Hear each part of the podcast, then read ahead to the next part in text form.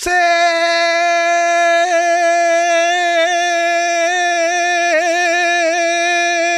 bem-vindos a mais um episódio do Três Elementos. Estamos aqui numa noite especialíssima. Especialíssima. Falaremos de ciências humanas, Opa, que vai ser espetacular. Estou aqui com meu amigo Pirula. Seja bem-vindo, Pirulinha, como você está? Eu estou vivo. Está vivo, estou está bem? vivo, É, estou acordado. está, está bem, Estou, estou muito, dentro do possível. estou muito interessado no assunto que vai ser tratado hoje. E hoje, novamente, temos dois convidados. Tem dois convidados. O primeiro, nosso amigo Carlos Ruas. O- Oi, no oi, sábado. Tá qualquer, solto? bem? Tá Eu solto? Eu preciso explicar, ah, contextualizar. Toda vez. É que eu fiquei muito ausente nas últimas lives. Aí eles falam que eu sou um convidado de uma forma irônica. Não Isso. é irônica. É, é um convidado. Pessoas que estão no mesmo lugar muito tempo vivem naquele lugar. As que visitam periodicamente É ou esporadicamente é visita. É convidado. Mas já estou de volta, já estou presente. E olá com vocês. Olá a todos vocês. Eu estou muito empolgado para a live de hoje também. E Carlos Ruas, hoje vamos receber uma pessoa que a gente tava de verdade. Eu a conheci hoje, mas estávamos de verdade extremamente empolgados com essa live. Eu estou, até Muito. porque tem muito a ver com o que eu faço. Então Tem muito a ver com o vai- seu trabalho. Curiosíssimos. É, Curiosíssimos, é. curiosíssimos. Hoje a gente vai receber essa mulher incrível, professora Cláudia. Tudo bem com você? Como você está? Eu estou bem e muito feliz de ter sido convidada para participar, de ser a quarta, né, elemento, a quarta essência Boa. desse papo. Olha só. E aqui estou. Muito obrigada, viu? Muito Quero bom. cumprimentar também a galera que está aí curtindo, acessando, seguindo. Agradecer ao Cleiton, né, que fez essa ponte, Tá felicíssimo ali. ó. estreitou essa ponte. Estreitou esses laços. Mas muito bom. A gente estava muito empolgado com a live de hoje. A gente, nós sempre agradecemos. Todo mundo sabe que a gente tem uma vida corrida, cheia de coisa pra fazer. E Não é fácil, você não. disponibilizar o seu tempo pra gente aqui nos deixa muito felizes. Obrigado Não, agradeço, é uma honra. Pelas breves 14 Ainda mais horas. pelo papo, né? 14 horas, essa é a promessa. Pelas breves 14 horas ficaremos A aqui. Cláudia no- falou pra gente assim, ó. Meia-noite eu viro abóbora. Sim. É. Não, eu também.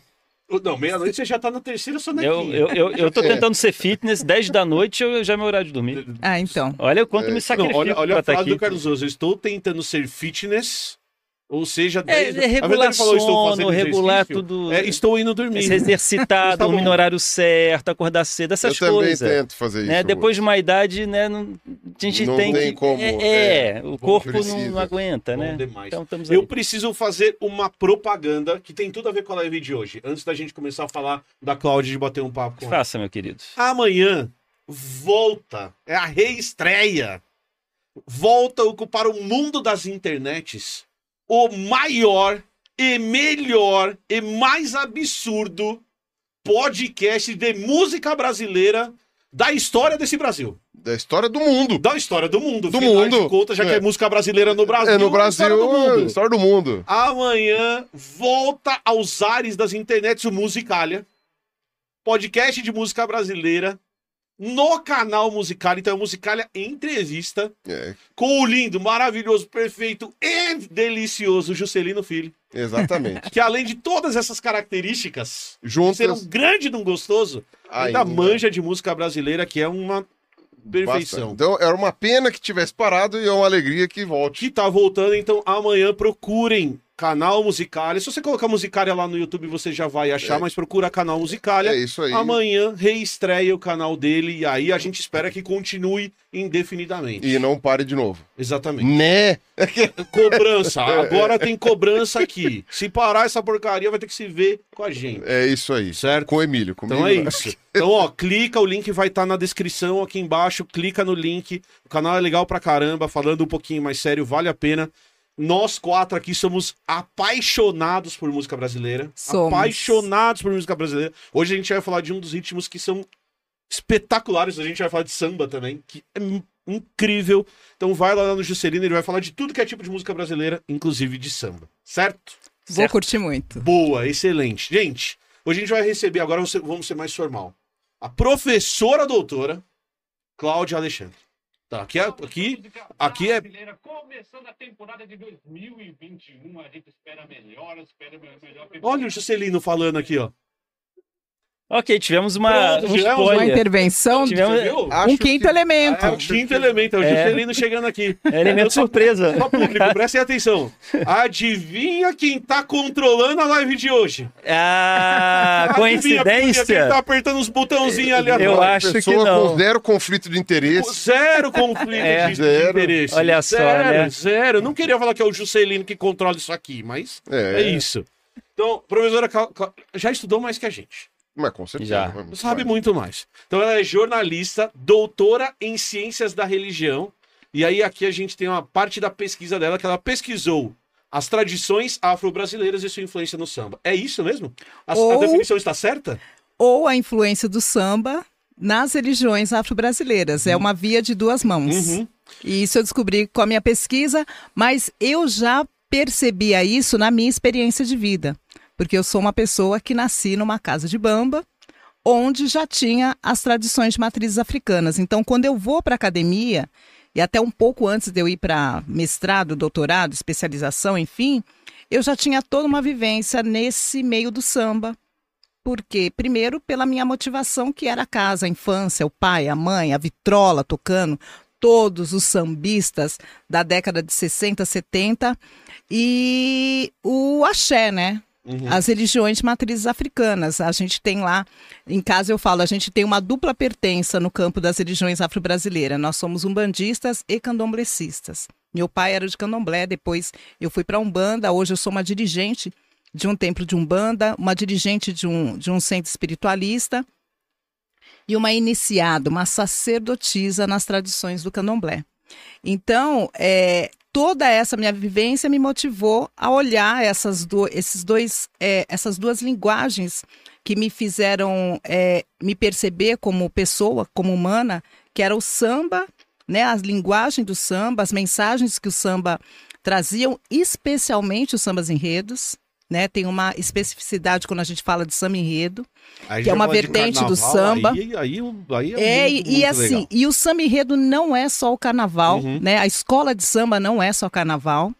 E isso eu fui, eu fui é, aprendendo na minha vivência em casa, familiar, e fui elaborando isso quando eu me torno uma jornalista e uma jornalista que vai trabalhar numa rádio que tocava só samba, num programa de rádio que só tocava samba.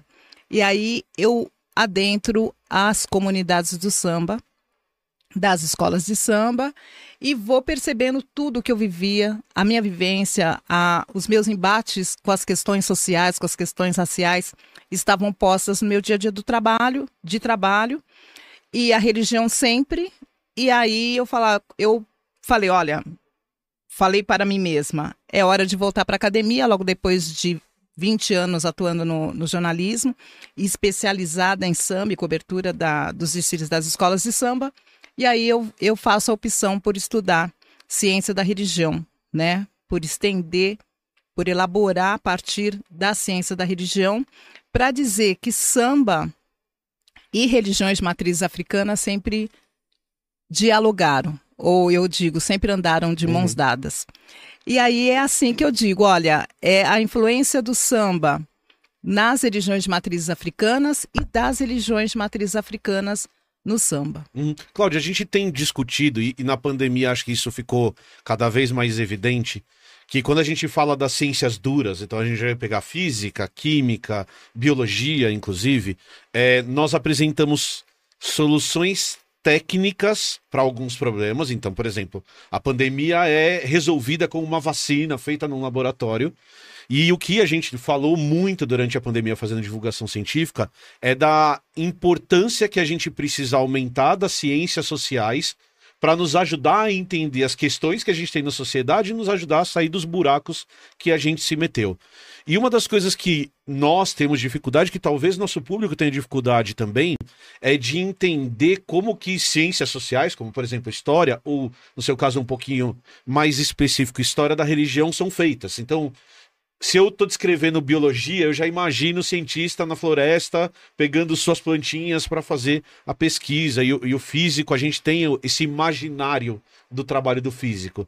Eu queria te perguntar um- uma pergunta bem técnica nesse sentido de como que eu faço pesquisa em história da religião. Como que funciona esse trabalho antes da gente entrar nas especificidades daquilo que você estudou e, e discutiu? Olha, num primeiro momento é pensar que a religião ela é parte dinâmica da sociedade. Então, o que a gente entende é que não existe grupo social que tenha uma que não tenha uma relação com um, um tipo de sagrado, de uma crença né? Até os que não têm religião ac acredito que não, não acreditam em religião, né? É, a religião ela é, faz parte do, do extrato social, das relações humanas na sociedade. Quando você fala de que, olha, a gente tem o estudo da física, que ela tem seu objeto, a química tem o seu objeto, e a religião? A religião ela é multidisciplinar. Então, quando você estuda ciências da religião, você estuda a história da ciência das religiões, a geografia da religião, você estuda a filosofia da religião, você estuda a teologia versus ciência da religião, você estuda a biologia e a religião. Então a religião, ela é as várias linguagens, por isso que a gente fala de ciência da religião e não fala de teologia. Qual que é a diferença? A teologia, ela vai estudar uma verdade religiosa, um dogma. Então assim, é, é catolicismo e pronto. Então a estuda uma denominação, uma convicção religiosa. As Uma ciências da revelação. religião, exatamente, as ciências da religião ou a ciência da religião, ela vai, ela vai, ela é uma ciência que vai estudar todos os tipos de linguagem para o religioso, das crenças, não necessariamente uma instituição religiosa, como por exemplo a igreja. A gente vai ver uma, um tipo de re- re- religiosidade, ritualidade nos, nas torcidas eh, organizadas de futebol. Perfeito. Você vai ver uma religiosidade nas escolas de samba, que é o meu, meu objeto.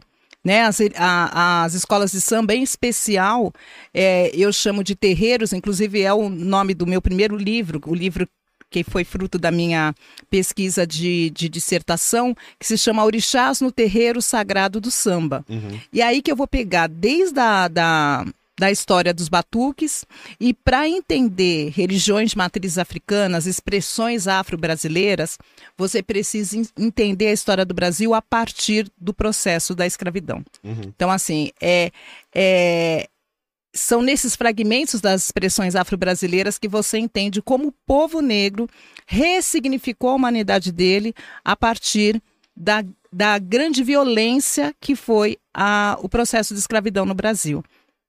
E por que, que eu digo isso? Para que a gente é, perceba que a religião ela tem que ser vista de uma forma muito mais ampla do que é, engessada em instituições dentro da igreja, dentro dos cultos, porque senão você vai ficar é, olhando as religiões de matriz africanas como se fossem seitas, como se fosse algo demoníaco, como se fosse algo que você não vai ter referência, porque quando se fala em religião, você vai, vai pensar na igreja, no catolicismo, nas, gran, nas ditas grandes religiões e vai com certeza desqualificar ou inferiorizar algo que é estranho para você, porque se você chega num terreiro, por exemplo, de umbanda de candomblé, é, a, a Umbanda ainda, por ela ter aproximação, né, um, um- a gente fala, ela tem associações tanto com o catolicismo quanto com, com o espiritismo, com outras tradições é, de crenças religiosas. Então, a, a, a Umbanda ela ainda é vista com, com essa junção de crenças, né? Bem, é- ela tem um complexo que onde você vai ver um pouquinho dos estratos, né, reflexos dos estratos da sociedade nesse- nessa, nessa constituição da Umbanda. A Umbanda ela- é uma religião brasileira que realmente ela nasce desse, desse conjunto, desse caldeirão, né, é, cultural brasileiro que tem um pouco da- dos traços dos africanos, tem um pouco dos traços dos europeus, vai ter um pouco dos traços indígenas, asiáticos. Então, ela acolhe essa, essa- essas crenças, né? Essas formas de relação com o sagrado. O candomblé, que vem da matriz africana, que as- são as primeiras religiões que trazem é, a- trazidas pelos negros aí, de várias etnias que chegam sequestrados nesse sistema da escravidão. O candomblé, por exemplo, quando você chega num terreiro, você não vê altares. Né? Você vai ver a, o- a liderança, né? o sacerdote, é, comandando iniciações, iniciações diferenciadas para cada para cada cabeça que a gente diz, para cada filho daquele terreiro. É, você vai ver muita manipulação de ervas, de banhos, de chás.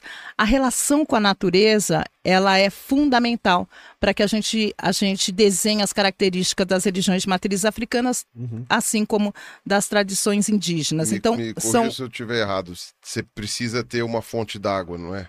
No, no candomblé, uma, não precisa ser uma nascente, mas você precisa ter Nas- a água corrente, uma Nas coisa tradições de assim. né? matrizes africanas, os elementos da natureza, né, são mais do que três.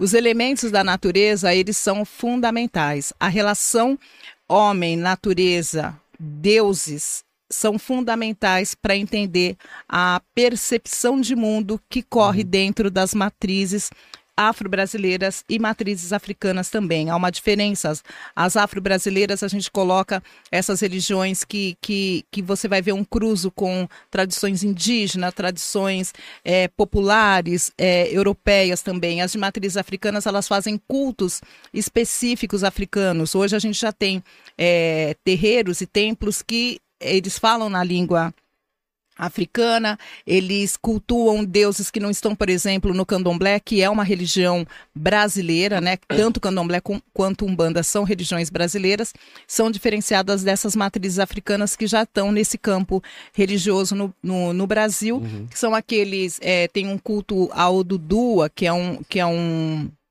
uma divindade iorubá e tem templos já aqui no Brasil. A gente tem o culto a Ifá, que são diretamente ligados a uma tradição de matriz africana. O candomblé, a umbanda, a gente tem, tem no, no sul, a gente tem batuque, na, na- no, no norte e nordeste a gente tem várias tradições cruzadas com tradições indígenas, aí elas já são é, criações, invenções no Brasil. Uhum. Eu tava eh, entendendo o que você tá falando e eu, eu, eu fiquei com uma dúvida em relação ao objeto de estudo. Porque eh, se a gente pega, e aí eu tô fazendo uma comparação dentro de ciências da religião. Se eu pego, por exemplo, o catolicismo, por ter sido o povo que invadiu o Brasil, por ter sido o povo que escravizou as pessoas de um continente e de vários lugares do mundo, eu consigo traçar um parâmetro histórico relativamente razoável para traçar a história, por exemplo, do catolicismo no Brasil, de onde ele veio, qual foi a sua origem. Eu volto para a Europa e consigo fazer a mesma coisa. Mas a hora que a gente pega os povos escravizados, eles a, a história desses povos foi deliberadamente apagada. Historicamente, a gente sabe que as pessoas não podiam ter nomes, elas não podiam ter histórias.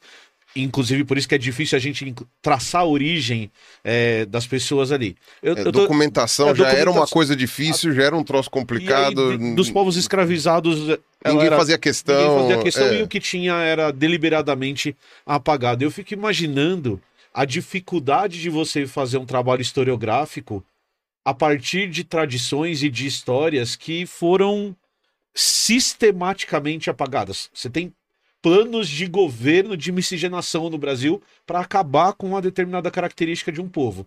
Então, o que eu ia te perguntar é isso: como que essa parte da ciência da religião, como que a gente lida historicamente com o fato de que a, a gente quis, a gente, sociedade, quis apagar essa história. A gente criminalizou essa história. A gente criminalizou o samba. A gente criminalizou essa história. Então, é uma dificuldade extra do seu trabalho e como que, que, que faz para procurar essas informações que são tão ricas e ajudam a gente a entender por que, que a gente, como sociedade, e por que, que parte do nosso povo é do jeito que é.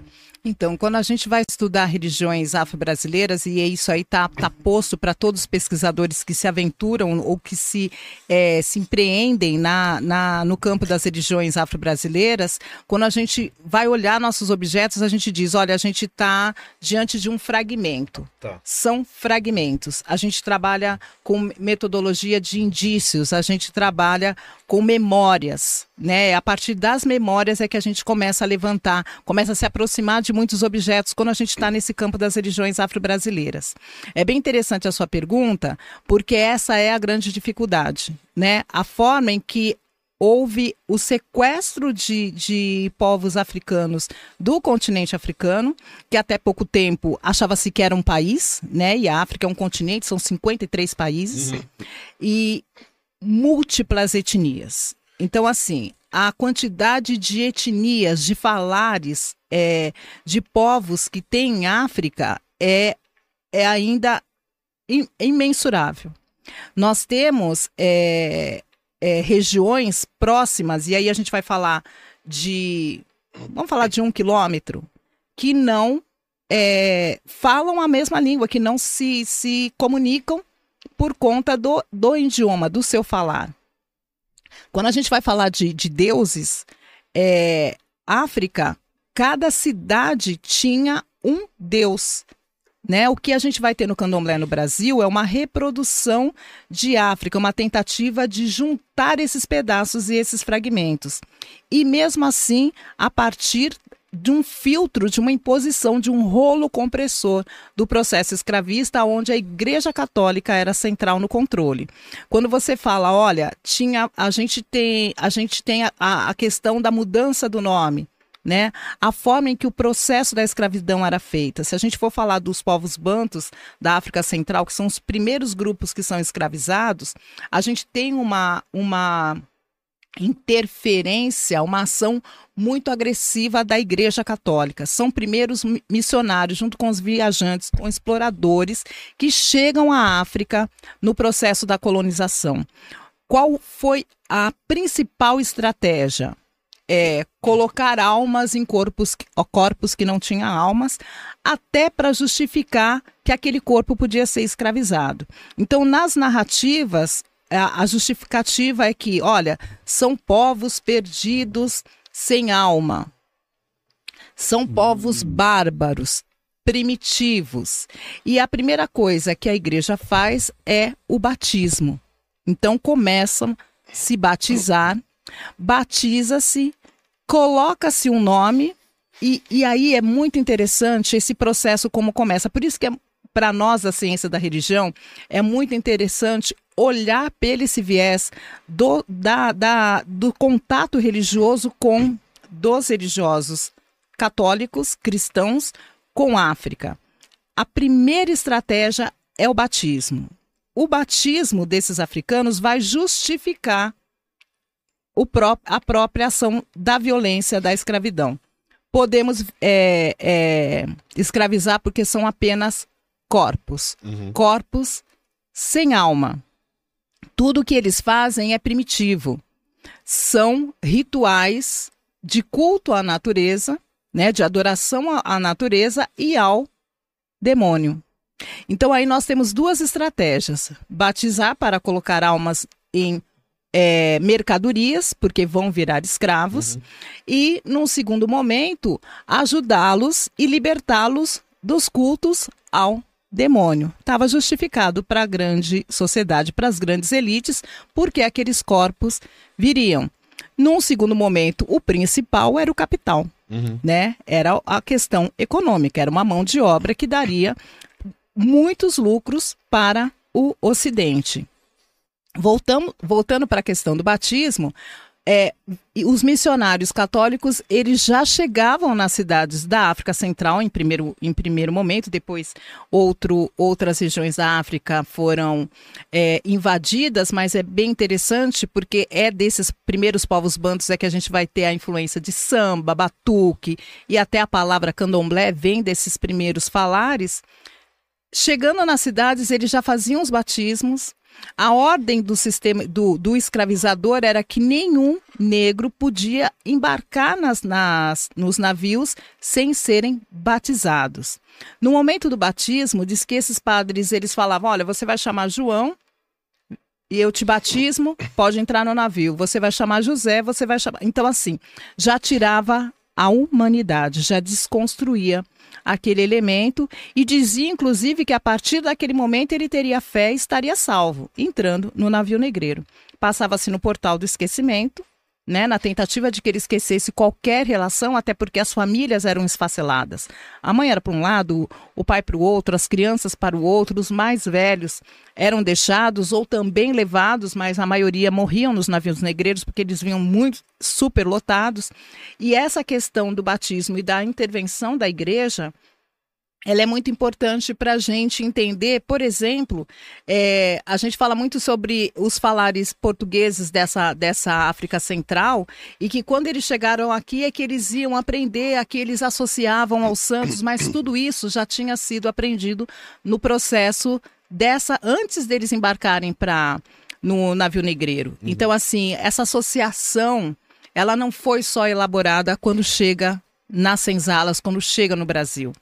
O projeto de escravização, ele incluía essa relação do religioso, do batismo, da igreja, a intervenção e o controle da igreja, e começava em África. Então, muitos deuses, orixás, forma de relação com santos católicos, né? Por exemplo, São Jorge, os Santos Negros, é, Santo Ele- Elesbão, Santa Efigênia, isso tudo é uma elaboração da igreja para controle desses corpos e para justificar para a sociedade e para a própria história a possibilidade de um, de um, de um humano é, escravizar o outro. É interessante você trazer esse ponto porque a gente, olhando com os nossos olhos, a gente, pelo menos eu que tô aqui escutando e que a gente estudou um pouco isso, isso é de uma violência que hoje a gente, a gente trata como é difícil entender, ao mesmo tempo em que em 2023 a gente ainda vive uma realidade parecida, por exemplo, com certos grupos religiosos tratando povos originários e fazendo um- e se propondo a fazer um processo muito parecido, talvez sem, sem a parte do, de- do comércio do, escra, do escravizado.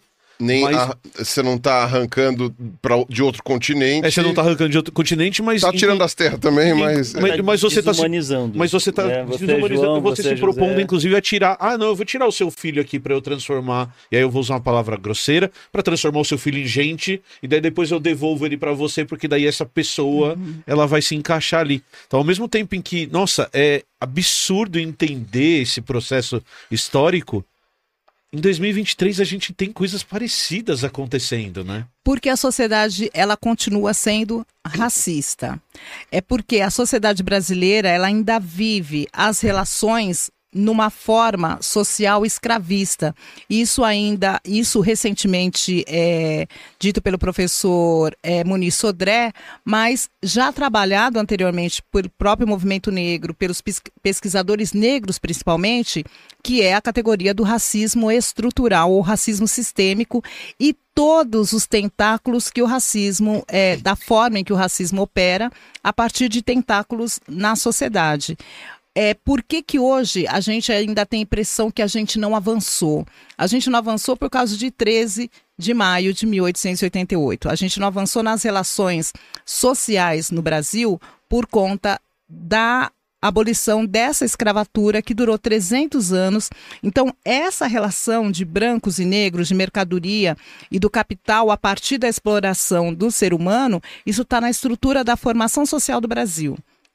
Nós não superamos isso com a assinatura da Lei Áurea, a gente não superou isso em 1891 com a, a, a República, a gente não superou isso em 1988, a gente está aí na comemoração dos 35 anos da Constituição, a gente ainda não superou a questão do racismo, das desigualdades raciais no Brasil. Então, enquanto o negro continua nesse patamar dessa, dessa pirâmide social, esse patamar mais baixo e muito mais as mulheres negras, a gente ainda fica olhando uma sociedade que escravizou esse corpo negro. A gente ainda está numa estrutura em que, ah, tudo bem, o negro ter men menores salários, os negros terem é, me- é, menor escolaridade, menos acessos, estarem nas periferias, porque a gente ainda olha a sociedade a partir desse- desses instrumentos do racismo. A mídia, o- a instituição polícia, os governos, as leis, você falou agora há pouco, o samba foi criminalizado. Enquanto o samba esteve nas mãos dos negros, era formado pelas comunidades negras e pobres, o sistema, ela, eles desafiavam o sistema. Porque havia ajuntamento, havia poder, havia politização, então aquilo ameaçava o sistema de controle. É, então não era a música pela música, era Não, o que era a mensagem. junto. era, era um capital circulando aonde não haveria, não poderia eh, circular o capital, até porque precisava daquela mão de obra, precisava se explorar a mão de obra. Então a ascensão social desse povo que sempre foi visto inferior e sob controle ameaçava a própria a própria dinâmica do capital. Né, da exploração da mão de obra, das relações de trabalho. E, e aí, voltando a- as comunidades do samba são comunidades políticas, os territórios dos candomblés são territórios políticos. Quando a gente vê que em 1820, entre 1820 e 1848, a gente tem as grandes organizações negras de, de, de sociabilidades. A gente vai ter as Irmandades Negras, que tudo bem foram impostas pelas igrejas católicas, mas a gente vai ter a formação dos primeiros candomblés é, é, em Salvador. Então, se você vai falar, ó, 1840, 1840 tinha escravi- escravidão no Brasil e os negros conseguem é, fundar o primeiro é, terreiro de candomblé e quem, quem funda é uma mulher negra africana. Então, tinha brechas naquele sistema ou tem uma história do Brasil sobre a escravidão mal contada. Então, se em 1888 a gente tem dados de que apenas 80, é, apenas 20% dos negros estavam no sistema rígido da escravidão, a gente tinha 80% de população negra livre, liberta, alforriada, circulando pelos espaços públicos, pelos centros urbanos. A gente não aprende isso na escola. Nunca. Então, assim, quando fala em Princesa Isabel, em 13 de maio de 1888, dá a impressão que ela assina uma carta. Ela não E é aí- libertadora? E pronto, E a- milagre. Não, e só porque ela, ela assinou a carta é que os negros passaram a ser livres. É uma mentira. Tinham muitos negros. São Paulo praticamente não tinha escravos é, escravizados em 13 de maio de 1888. O Cara, próprio José do Patrocínio, não é? Ele não era. Não, o- o José do Patrocínio já era um, negro da elite, né? E ele já estava, inclusive, ele fazia parte das cartas de governo, mas não era só José do Patrocínio. Não é, a gente tinha outro, veio- não, a gente tinha outros negros, por exemplo, Luiz Gama. Luiz Sim. Gama que foi um grande ab- abolicionista negro, liberto, e ele era um grande advogado. É, Luiz Gama conseguiu libertar quase 500 escravos, escravizados, defendendo eles no, no, no parlamento e na A justiça. hora que você fala 80% da população negra do Brasil li- livre dentro do, do conceito de liberdade. do não, a não gente- estava no sistema Sim. rígido da escravidão. Ou seja, a, a princesa Isabel ela fez uma formalidade legal de estrutura de, de gestão pública. A negros já estavam libertos em 13 de maio de 1888 Mas no e- Brasil. E lá. deixa eu perguntar, esse a porcentagem que ainda estava escravizada, estava Estava presumo nas eu, fazendas. nas fazendas, né? Estava nas fazendas, Por- é, assim, e é tão interessante a gente não saber a história da escravidão no Brasil, que também dá a impressão que não existia famílias negras, que não existiam, por exemplo, quando a gente vai falar em, em, em Rio de Janeiro, que era a capital naquele momento, e foi ali que foi assinada a, a Lei Áurea, a gente tinha casas comunitárias de negros, as mulheres negras que são as primeiras que conseguem comprar a alforria, porque tinha um, um- elas tinham uma dinâmica de vivência na sociedade muito mais é, a gente pode falar de, de um de afetivo, mas de familiar, porque elas trabalhavam nas casas grandes, ela elas eram amas de leite, elas criavam os filhos dos senhores, elas tinham uma relação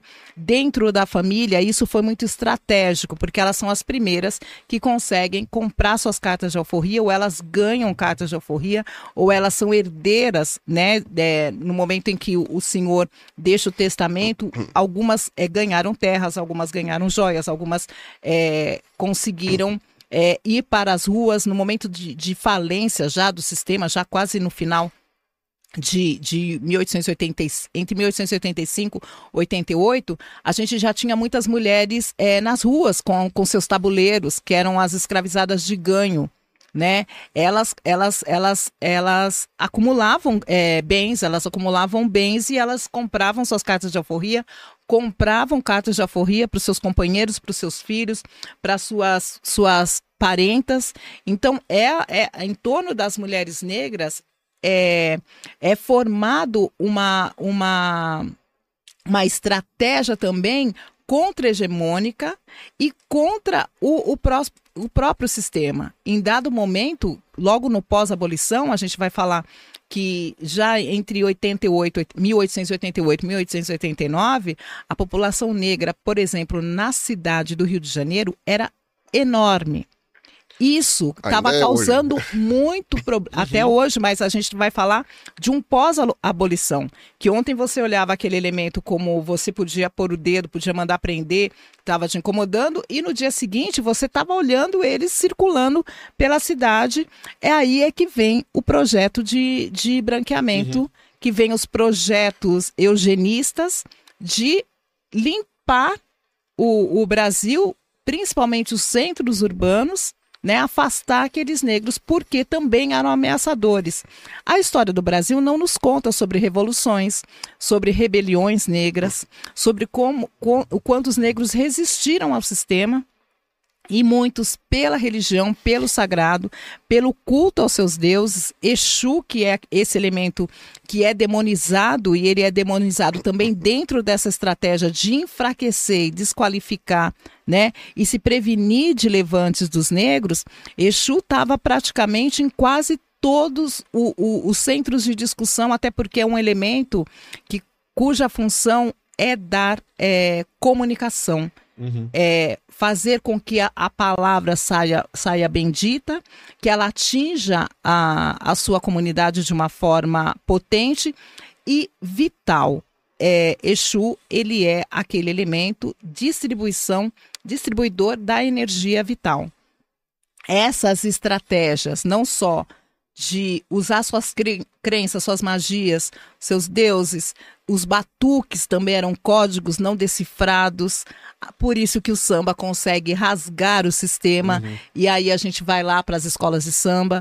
É por isso que a, a, a, aqui no Brasil o tambor, a festa, ela é central nas, na, na, nos grupos e nas tradições religiosas, porque isso foi muito permitido, isso foi permitido no sistema é, escravista, na sociedade escravista. Fazer batuque, deixar que os negros dançassem, fizessem seus toques, para eles era algo inofensivo, ingênuo, e para os negros era, era uma elaboração de códigos que o sistema não lesse. Uhum. É um local de união, eu, inclusive, né? Vamos de ajuntamento. Unir em a volta gente, disso que a gente tem. É, a gente fala que são as, a, os ajuntamentos, as redes de sociabilidades, uhum. de solidariedades, de cumplicidade dos negros, eles surgem e são elaborados em torno da música, do tambor. Uhum. Por isso que quando você vai olhar as expressões afro-brasileiras, todas têm tambor e todas têm movimento circular. O movimento circular ele é um dos valores civilizatórios do povo brasileiro, assim como a musicalidade, como a ritualidade, como a energia vital, onde Exu é o grande elemento apesar de ter sido demonizado, e ele não foi demonizado à toa, né? Foi uma estratégia de enfraquecer um dos grandes é, deuses do sistema. Então, assim, fala que é um demônio, e isso vai enfraquecer, isso vai enfraquecer uma tentativa de práticas religiosas e, e até hoje, como você diz, isso está nessa estrutura, nessa uhum. estrutura racista. Sim. Eu Essa queria... era uma das, das não, perguntas. É, vai lá. Não, não, quer falar primeiro? Eu ia fazer uma pergunta, porque eu sempre fico, assim, quer dizer, eu já dei uma lida sobre isso, mas nunca com profundidade. Mas uh, eu vejo que, por exemplo, uma coisa que é muito interessante, aí eu vou fazer um paralelo só com dois países, porque, enfim, são vários, né, aqui nas Américas tal, que a gente pode falar. Aí tem, sei lá, o Haiti, a Jamaica, tal, não sei que tem uma população negra é, majoritária. É, Guadalupe, né, essas, as ilhas menores, mas Brasil e Estados Unidos. Uh, as, a impressão que eu tenho, na verdade, eu acho que não é necessariamente uma impressão, né, é que as religiões afro no, nos Estados Unidos foram, assim, eles tiveram, vai, sucesso na supressão dessas religiões de uma maneira muito mais violenta, né? Aqui no Brasil, como você mesmo falou agora, né, você tinha aquelas coisas que eram consideradas inofensivas ou, sei lá, que ainda conseguiam organizar de uma outra forma, etc, etc. Você chegou a dar uma olhada nessas questões aí da diferença para os Estados Unidos. O que, que aconteceu de diferente lá? O que foi mais É, agressivo? As pessoas perguntam, poxa, por que, que não tem candomblé nos Estados Unidos? E por que, que o candomblé. É, lá eles ele chamam não... tudo de voodoo, mas é uma Mas coisa o voodoo meio. é algo que chega depois, né? O voodoo já já já está aqui na em Cuba, no Caribe. A gente vai ter a, o culto do voodoo vindo de África e isso tem muito a ver com o, o lugar de da diáspora, né? Que forneceu escravo para aquela região do mundo, né? No Brasil vieram primeiramente os bantos, os bantos que, que eram é, é, eu não gosto muito de romantizar, mas de- diziam que eles eram mais festivos, que eles eram, eles tinham uma, uma sociabilidade mais é, acolhedora da cultura do outro, eles eram mais curiosos com a cultura do outro, por isso que, que quando chegam os, os, os reis e as rainhas de- da África Ocidental, já na última, é, último período da escravi, escravização, eles são meio que depreciados, esse grupo banto, porque ele estava muito adaptado à cultura brasileira, à cultura indígena, à cultura eu- europeia, mas ele tinha uma grande influência na sociedade por conta do período. Eles ficaram, ficaram quase 200 anos trazendo africanos dessa região. Então, essa coisa dos batuques, da dança, do canto, da comida, da, da, da vestimenta já estava muito enraizada na, na, na identidade desse- desses negros africanos que estavam aqui. Os Estados Unidos, a, a, escra, a escravização ela foi, ela durou menos tempo, foram menos negros e a forma da em que os negros eles ganham emancipação é muito, o processo é muito diferenciado do que aconteceu no Brasil. Outra coisa, quando a gente vai falar da. Por que, que o candomblé não vai para lá? Por que, que a gente não tem o candomblé? Por que, que foi o voodoo e o voodoo chega depois da, da- desses contatos? Porque, primeiramente, era proibido tocar tambor. Os, os negros que foram para as plantações dos Estados Unidos, eles eram proibidos de tocar tambor. Se pegasse um desses escravizados tocando tambor nos Estados Unidos, cortava-se a mão. Mas aí isso não é muito esperto quando você usa o corpo da pessoa como uma máquina, né? Tipo, que- pra que que ia Mas fazer o- sem a os mão? né? castigos, os castigos mutilavam. Então tinham castigos que tiravam a orelha, tinham castigos que tiravam os olhos, que, que tiravam os dentes, que tiravam as unhas, que tiravam os dedos da mão, outros os dedos do pé. E, e para o escravizador não interessava que ele ia perder aquela, aquela mercadoria. Ele não podia influenciar o restante da mercadoria, porque era muito caro essa mão de obra. O escravo era muito caro, ah, se chamavam de peças, era muito caro. Então, qualquer levante, qualquer é, indisciplina, ela era paga pelo, no corpo, para que servisse de exemplo para os outros. Não interessava se era cri... exatamente. Interessava se era criança, se era mulher, se ela estava grávida ou não, ou se era um homem velho. Então, assim, os castigos eles eram de mutilação. Então, se tocasse tambor é, nos Estados Unidos, perdia a mão. Então, tocar tambor entre os escravizados nos Estados Unidos foi impossível. Por isso é que eles elaboravam a música, a musicalidade Música vocal cantada, né? Né? Os cantos das plantações, os cantos de trabalho. A gente tem também aqui, aqui é, no Brasil, é, nessa área rural, a gente vai ter muito, é, principalmente os bantos, né? Os cantos das plantações, os cantos dos escravos. Então ficou muito famoso. Mas nos Estados Unidos eles elaboraram o corpo enquanto território, mas a partir da voz. Então essa essa musicalidade ela, ela fica mais no spirituals que eles vão falar no gospel. Então lá é, é uma outro tipo de, de relação com a religiosidade. Aqui no Brasil entraram os batuques. Os batuques em, em determinado momento eles eram permitidos, em outros momentos eles eram rejeitados. É, até 1820 a gente tinha, a gente teve leis que, que criminalizava o, o toque. E aonde era permitido? Era permitido nas festas religiosas. Era quando o senhor dos escravos explorava essa criatividade dos escravizados, aonde os escravizados podiam eleger seus reis e rainhas do Congo porque a, a Congo é a região, essa região banto que traz primeiramente os escravizados, então a, a, a eleição da rainha e do, e do rei nas festas de reis eram permitido, então eles usavam essa, essas essas expressões é, negras como atração nas festas religiosas, nas procissões religiosas, e aí é que tem o escape para cultuar os deuses é, de tradição. Africanos. Então, eles faziam, participavam dessas festas da, da procissão, o, o, o- os senhores deixavam que eles é, passassem, aí era um momento em que os senhores é, traziam roupa, faziam vestimenta, eles queriam exibir os seus, os seus escravizados, quando e esses escravizados é, participavam passivamente aos olhos do senhor, mas ali estavam elaborando estratégias, estratégias de fuga, estratégias políticas, estavam também eh, trabalhando contra o, aquele sistema de escravidão. Quando eles saem às ruas nessas festas religiosas, e- e- é- e, é, acontecem du- duas coisas. Primeiramente, a, a troca da forma de fazer aquela festa.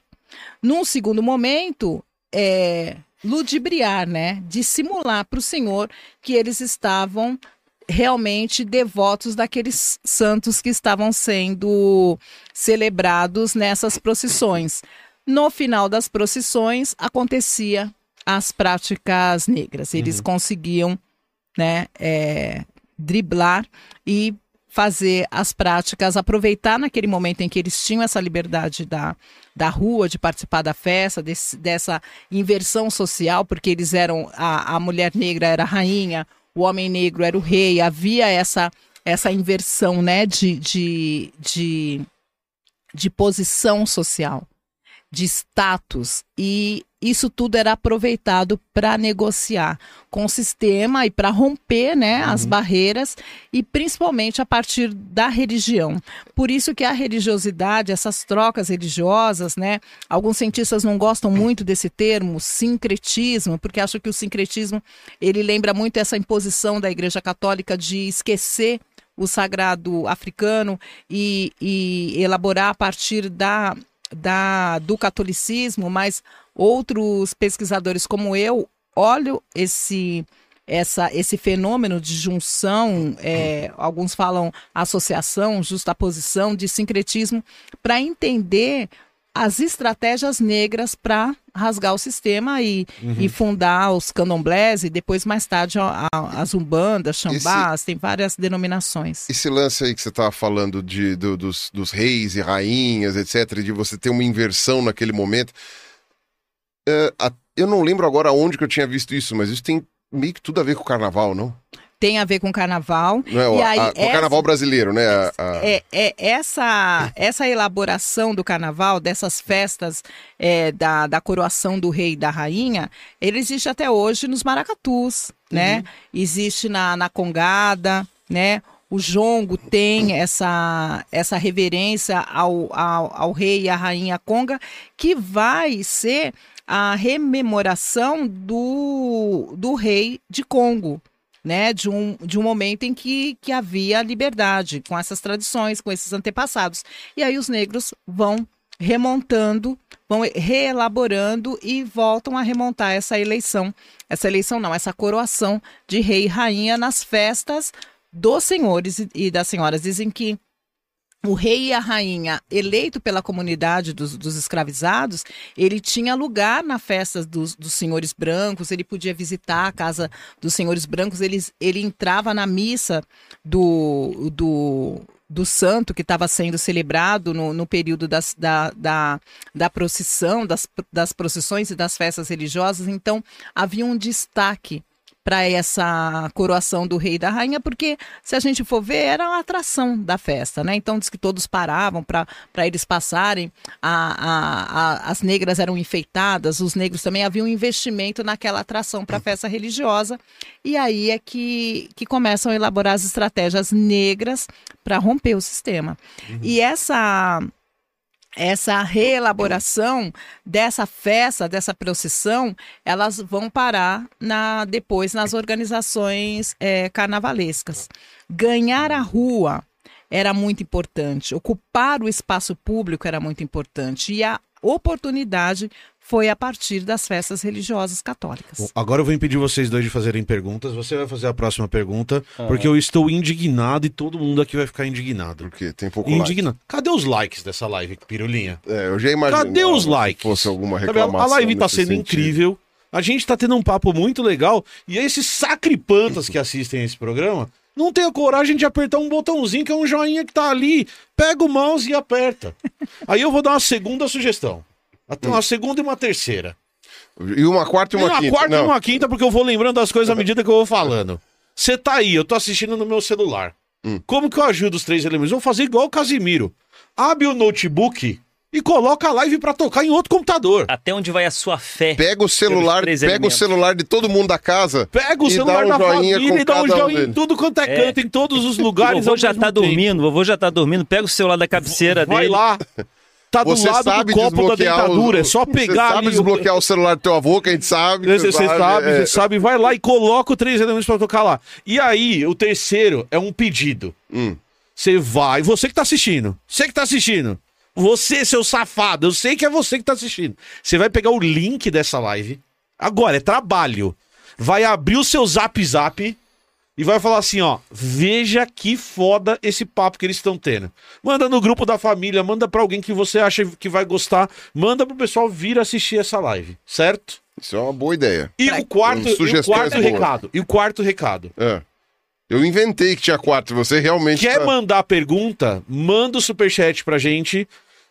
Quer apoiar a gente? Porque assim, gente, esse tipo de interação favorece o algoritmo pra que essa live chegue a mais pessoas. Então, pô, Emília, não tem dinheiro pra mandar o superchat, não tenho pergunta pra fazer. Manda um realzinho. Manda aquele sticker gostoso, porque isso aumenta a nossa interação com o YouTube. E se você quiser mandar um superchat lá no final da live, meia hora final de live, o Fábio vai É, ler o superchat eu- pra gente tirar porque, suas assim, dúvidas. Pra vocês entenderem, porque assim, o dinheiro é bom, a gente gosta. Não estamos reclamando. Não estamos reclamando. Mas é que aquela coisa, mesmo que seja um realzinho só, não é porque um real vai fazer diferença pra nós, é porque isso faz com que o vídeo fique mais visível, né, para o YouTube. Alimenta né? a roda. Alimenta a roda do YouTube, né? Então, é aquela coisa de você fazer um, um empurrãozinho ali que vai, vai fazer toda a diferença, né? E aí a sugestão é essa, sério. Essa terceira sugestão a gente vai começar a fazer sempre. Compartilha o Três Elementos. Com certeza. Abre seu WhatsApp aí, manda na hora. Fala, meu, olha o papo legal que eles estão tendo. Olha que da hora. Dá uma assistida, entra aí, interage, manda sua pergunta, porque acho que a conversa É. ainda vai andar um pouquinho, porque tem Eu- muita coisa pra eu, ser falada. eu particularmente, eu, eu fico pensando muito nessa, né, nessa, assim, é que assim, o, o, o que eu tô, eu, o que eu tô pensando aqui pra essa conversa é tentar manter o alto astral, né? Aham. Porque bem ou mal a gente tá falando de uma realidade, que é uma tragédia. O papo assim. é pesado. É É, pesado, é é pesado. pesado, é pesado, né? E isso que você tinha falado lá das descrições de tortura, essas coisas assim, pois eu é. já tinha visto também, e é uma coisa horrível. E nem precisava fazer nada, né? Às vezes de graça. De, ah, tô com raiva. Ah, vem cá, tem uma escrava ali, vem cá, eu vou, sei lá, cortar teu dedo. Você sabe coisas que aleatórias. É tão interessante que, às vezes, para manter a ordem, ah, hoje é dia de deixar, de impor a nossa autoridade. Ah, chama aquele ali e castiga ele, né? De graça. Até porque, Sim. como eu disse, a gente não aprende isso na escola, mas haviam muitos levantes, muitas revoltas. As práticas, quando elas eram descobertas, porque sempre houve o ajuntamento para para celebrar os deuses, para reverenciar os deuses, para pedir para aquela, para aquela violência terminar sobre os corpos para que uma família conseguisse encontrar a outra, porque o sistema é, escravista tinha como né? estratégia É. espalhar as famílias, é, havia também a preparação de, de, de chás e ervas que envenenavam os senhores. Então, a- em algum momento, isso a partir de mil, bestas, a né? partir de 1835 começa a ficar tenso o sistema escravista, porque é uma rebelião em Salvador, A a, de revolta que- de dos Malês. ano? 1835. Hum. Há uma revolta chamada Revolta dos Malês, de, Ah, tá, de ouvi falar. escravizados que vieram da- dessa parte islâmica da África, que, que liam ao Corão, Uhum. que era uma coisa é, que, que era muito difícil de decifrar pelo senhor dos escravos. Eles escreviam, eles mandavam bilhetes, eram, eram é, negros africanos muito politizados também e até fundamentalistas. Eles queriam impor a, reuni a, a religião do islamismo em África e entre os negros também. Essa rebelião.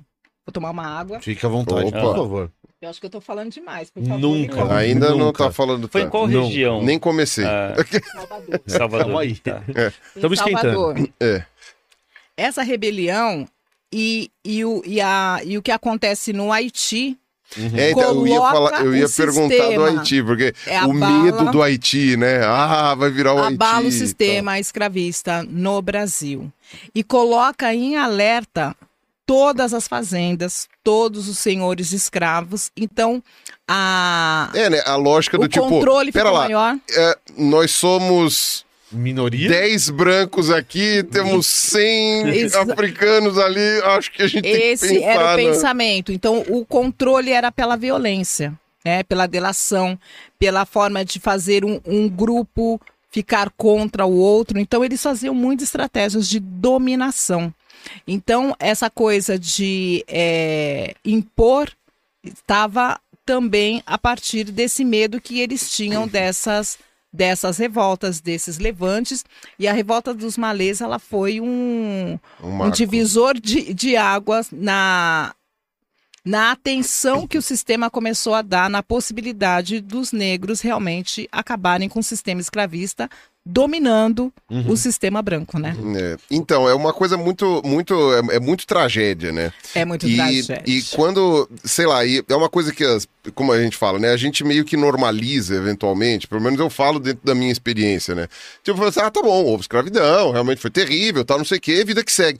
Tipo, eh, não, ah, não é costume, né, da, da gente, tipo, em sistemas educacionais, essas coisas assim, fazer, né? E mesmo filme, essas coisas assim, fazer uma. Uma, uma, uma- um entendimento real do, do, do- horror que é aquilo. Porque, porque fomos eu- estruturados para não pensar nisso. É, eu o sistema imagin- educacional faz isso com a gente. Eu tinha lido uma época sobre os navios negreiros e, e, e cada detalhe que é falado, a gente, assim, coisas assim, eu não vou ficar fazendo aqui, senão vai ficar muito bad vibe, mas é uma coisa muito pesada. E eu falei assim, e do mesmo jeito que eh, com outras tragédias a gente costuma tentar se, se, se compadecer, alguma coisa assim, ou se colocar no lugar daquilo, né? Ah, quando você fica pensando, eu fico, eu fico imaginando, e olha, a gente teve atrocidade na história da humanidade que até não poder mais, né? Os mongóis que chegaram, destruíram tudo, né? A, sei lá, ah, invasões, e, Holocausto. e- estresse, o holocausto, óbvio, né? O- enfim, outras coisas. Eu tô tentando lembrar coisas mais antigas, mas enfim, sei lá, os assírios, que coisa, né? Um monte de coisa. A gente sabe que há violência em todas as, as- as etapas da, da, da espécie humana. Porém, eu fico imaginando que talvez poucos cenários tão horríveis dentro do que nós temos hoje como sociedade deva ser a chegada de um navio negreiro. Sim. Você já imaginou você ali no Rio de Janeiro, sei lá, ou em Santos, enfim, né? Mas eu lembro que chegava mais no Rio de Janeiro. Chegar, um navio gigantesco, né? Um navio monstruosamente gigantesco. Abarrotado. Não, não. Antes dele chegar, sei lá, ainda tava de longe, assim. O cheiro chegava antes. Sim, porque vinham muitos mortos. É. Mortos! E, e- e assim. E, e- e a, e a viagem era o quê? Quanto tempo demorava? Semanas de viagem? É, às vezes meses, mas assim, chegavam doentes, chegavam com, com Desnutridos. mortos, desnutridos. E aí abre a porta, abre o- a comporta do navio. Cara, eu, eh, imagina isso em câmera lenta, o, o que é aquilo, né? E a- a- eventualmente a gente não faz eu- eh, essa, essa visão. E, por exemplo, que nem há uns cinco anos atrás, eu vi um documentário, né? Que entrevistaram, inclusive, num quilombo, um senhor que tinha acho que 105 anos. Né? Tudo bem, a gente eventualmente não sabe exatamente o ano que ele nasceu, então esses 105 deve ser uma Tá. idade aproximada, mas mais de 100 era garantido, né? Tipo, dependendo da idade do pai ou da mãe dele quando ele nasceu, eles estavam no sistema escravista. Sim. Né? Ainda que 80% já tivessem de alguma forma. E teve aquelas, aqueles é, mas paliativos, o sistema né? imperava. É, É. Isso não quer dizer que, que, não- que a sociedade não, não tinha um sistema escravista. Sim, não, né? e teve aqueles paliativos lá, lei do ventre livre, né, lei do, do, do, do sexagenário e tal, mas enfim. Então você fica imaginando, pera lá, a gente tem uma geração. a gente tá falando de uma geração. Né? É comum a gente encontrar pessoas que falam assim: não, a minha bisavó era, era, era sei lá, era mucama, o, no- o meu, meu bisavô era trabalho. E aí você chega e fala assim, cara, é bisavô, é bisavó, É entendeu? É uma coisa muito recente, é ontem. É, não faz tanto É, tempo ontem, assim, não né? faz tanto Às tempo. Não, não tá o suficiente. história, acha que foi uma É. coisa lá. É história, né? Não, Não, e uma coisa interessante, por exemplo, assim, né? ah, hoje não há mais nenhuma pessoa viva que, que tenha nascido na era vitoriana. Não há. Até alguns poucos anos atrás existia umas duas, três mulheres, né, que costumam viver mais, que tinham nascido na era vitoriana. 1899, uma coisa assim. Hoje não existe mais. Mas quando eu era moleque, né? ah, por exemplo, a minha bisavó. A minha bisavó tinha nascido em 1896, acho alguma coisa assim. Então, quer dizer, eu já conversei com pessoas que nasceram no século XIX. Né? Hoje não vou fazer mais isso, mas quando eu era criança eu conversei. Isso quer dizer que quando eu era criança, ainda era possível, eventualmente, eu ter encontrado uma pessoa que nasceu no sistema escravista. Sim. É, a gente tá falando do, do nosso período de vida, tudo bem, já não somos mais novinho, né? Mas também não sou Eu um sou idoso. jovem, eu sou jovem. Mas também não sou um idoso. Então, tipo, se você for parar pra pensar dentro do nosso recorte de vida, a gente tem encontrado, né? A, a- poder ter, ter visto uma pessoa assim é porque foi muito pouco tempo. É muito pouco Faz tempo muito pouco aqui tempo. no Brasil. E, e acho que tem um outro processo também que a gente precisa falar dentro disso, só, só complementando, que é esse processo que você comentou inicialmente de normalização e de diminuição das coisas. É, eu posso dar um exemplo que, que eu discuti no Blabla outro dia, que é a comparação da vinda, por exemplo, de italianos para o Brasil. Como se eles fossem os. E aí que eu vou usar um termo bem que a galera usa: os escravos brancos.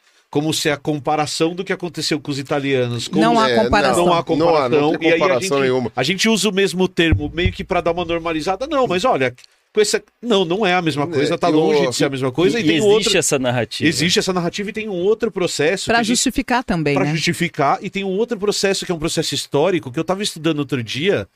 A Terceira Guerra Mundial. A Terceira Guerra Mundial aconteceu. Ela já aconteceu. Só que ela aconteceu no Congo. E milhões de pessoas morreram. E teve genocídio do mesmo jeito que na Segunda Guerra Mundial. E teve muita gente sendo maltratada.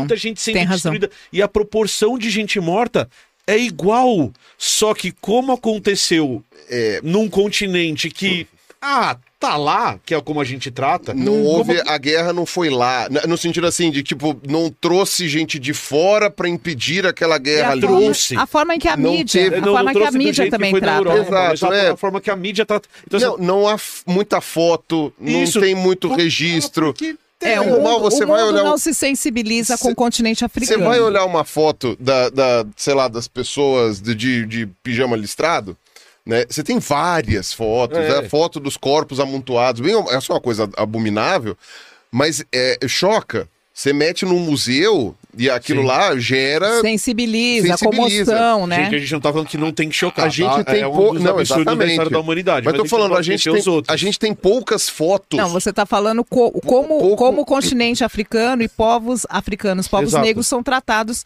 E foi pelo mundo, né? Pelo ocidente, inclusive. Né? É, então, o quanto que, por exemplo, se a gente for fazer o Museu da Escravidão aqui no Brasil, ah, que, que maneira gráfica a gente vai ter de, de foto? A gente tem pinturas, a gente tem retratos, a gente tem.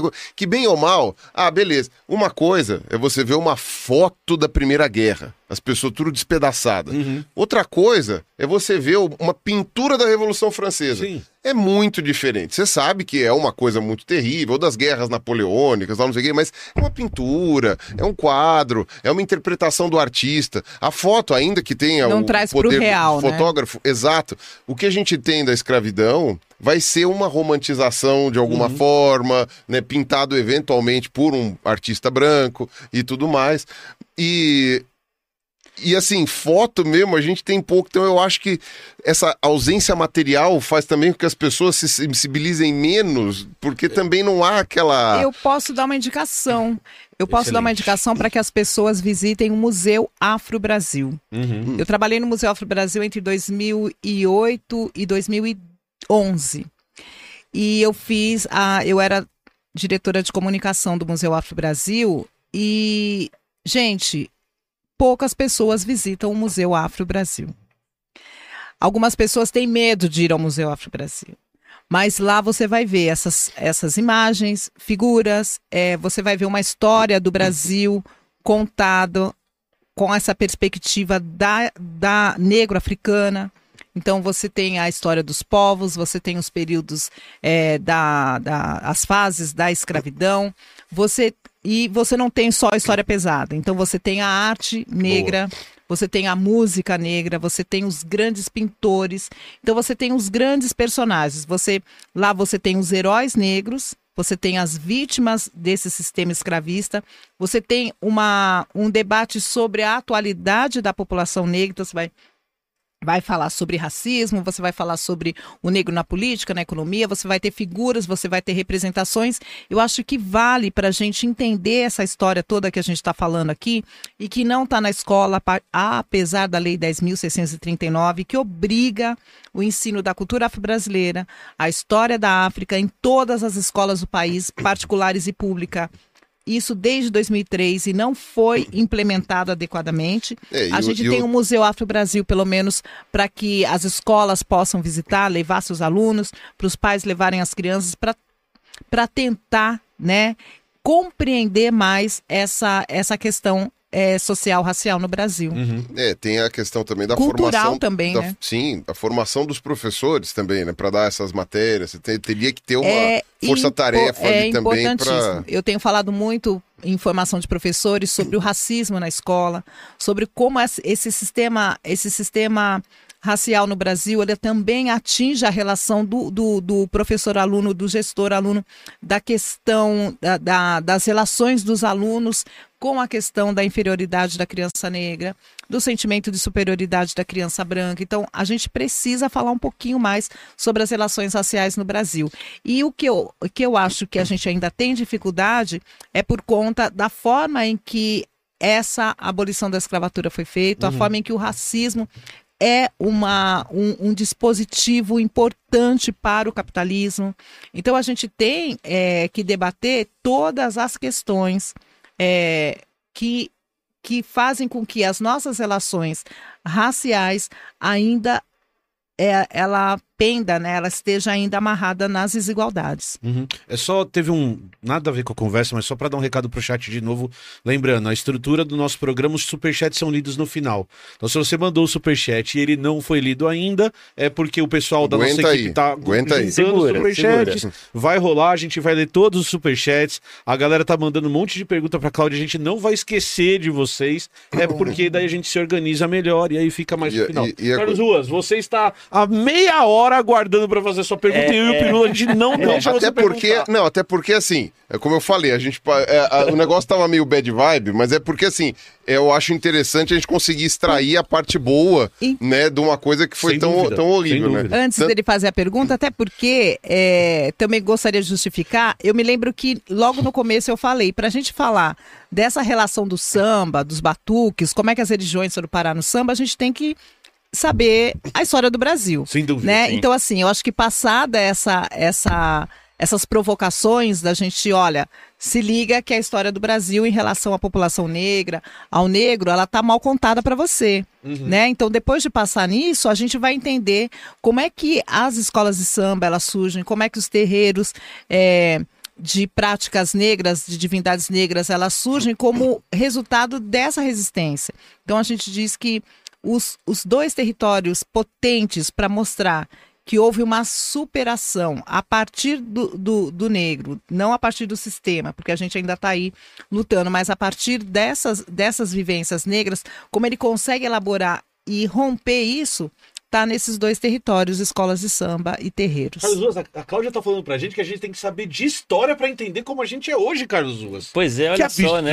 viu? Esses que negócios. Absurdo. Isso, isso é um absurdo, Carlos Desculpa. Ruas. Desculpa. É um absurdo. Porque o mundo de hoje é o mundo de hoje, Cláudia. Eu não sei do que você está falando. E, lá, e um amigo. povo que não conhece a sua história está condenado a repeti-la. Opa! Né? Então, por A isso é parte ruim, importante- né? Repetir a parte, parte ruim. ruim. É, é, exatamente. por isso que é importante conhecermos a nossa história. Vai lá, Ronito, Ô. faça a sua pergunta. Pro- Professora Prometemos. Cláudia. Vamos Oi, interromper ele de tudo novo. bem? Então.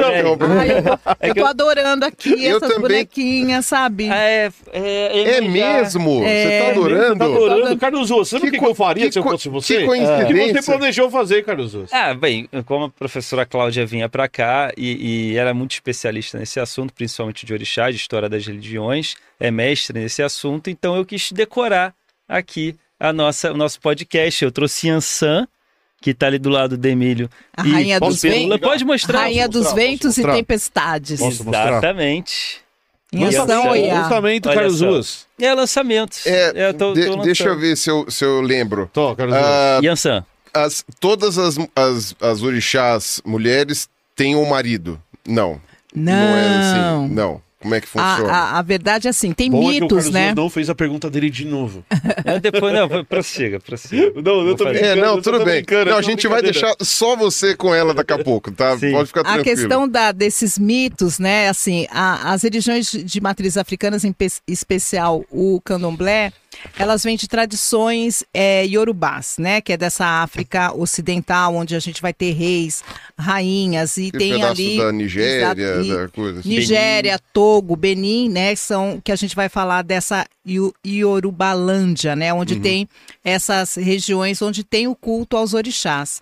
Nessas regiões, a, a, a, a realeza foi tornada também é, divina, né? Divinizou-se também reis e rainhas. Então, nem todos os mitos que a gente tem dos orixás têm a ver com aqueles elementos da cosmogonia iorubá. O que que é a cosmogonia? É a forma em que você vê a criação do mundo a partir de uma narrativa.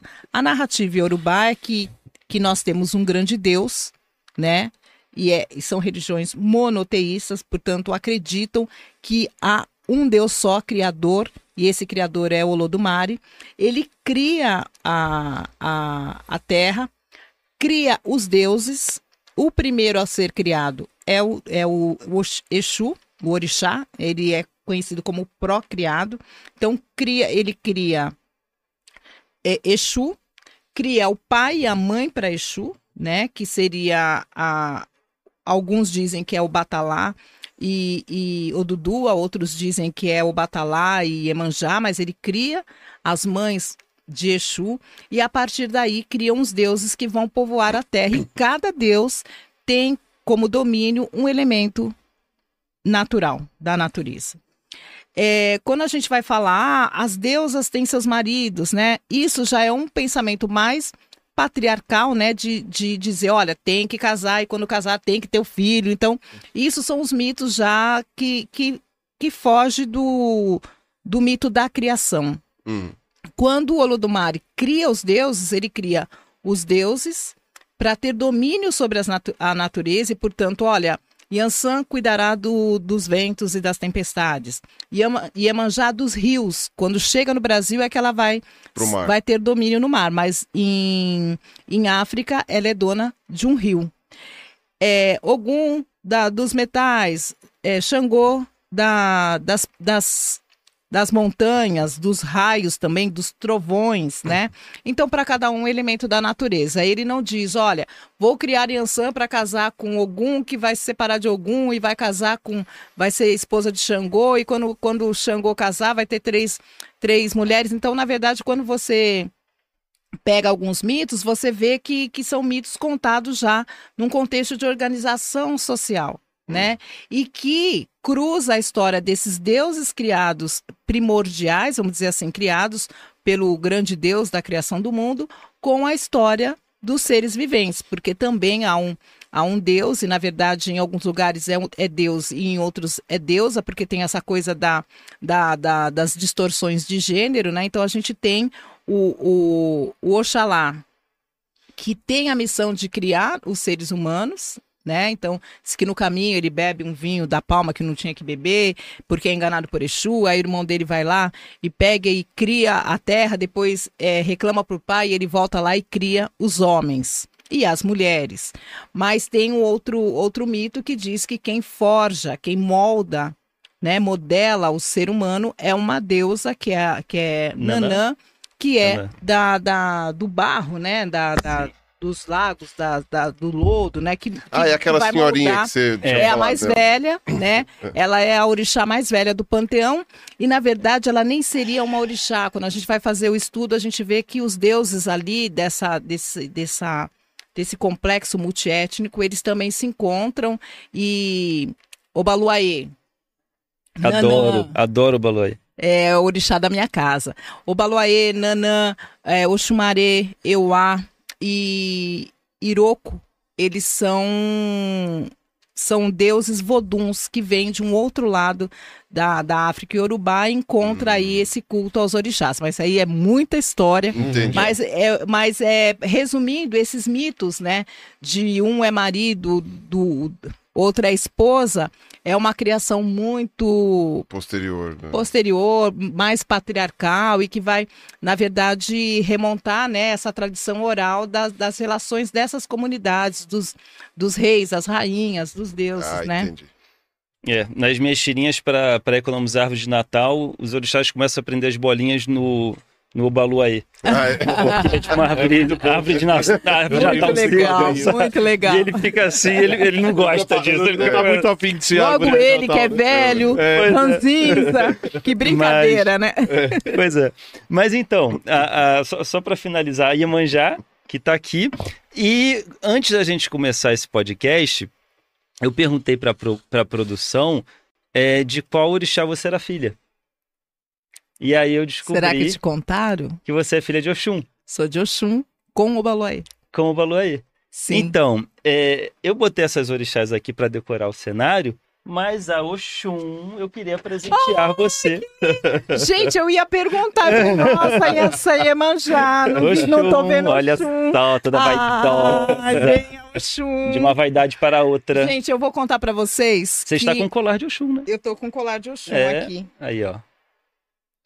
Da Ebony Semijoias. Não quero fazer propaganda, não mas faça, é por de um amigo. favor, É de um faça. amigo. E, e essa é uma. É meio que o meu patuá. Eu, onde eu vou, eu coloco essa. Você só pode fazer propaganda com um- uma condição. Mandar a conta pra ele. Não, você vai mandar o link pra gente colocar aqui embaixo pra quem quiser dar uma olhada nas joias, quem quiser comprar. Ah, ele vai Por amar. favor, o Beto coloca, manda o Beto link e a pro Fábio e Denise. pro Cleiton depois pra gente colocar o link aqui embaixo. É a Ai, única cara, condição. Já vou chorar, porque o Oxum é chorona também, é Olha das aí, águas doces. É, ela é a, a, a deusa que cuida da fertilidade, da prosperidade, do ouro, da beleza. Ela é, ela é tida como uma das esposas de Xangô. Mas também em outros mitos, acho que em alguma outra região, porque esses mitos têm muito a ver com as regiões, né?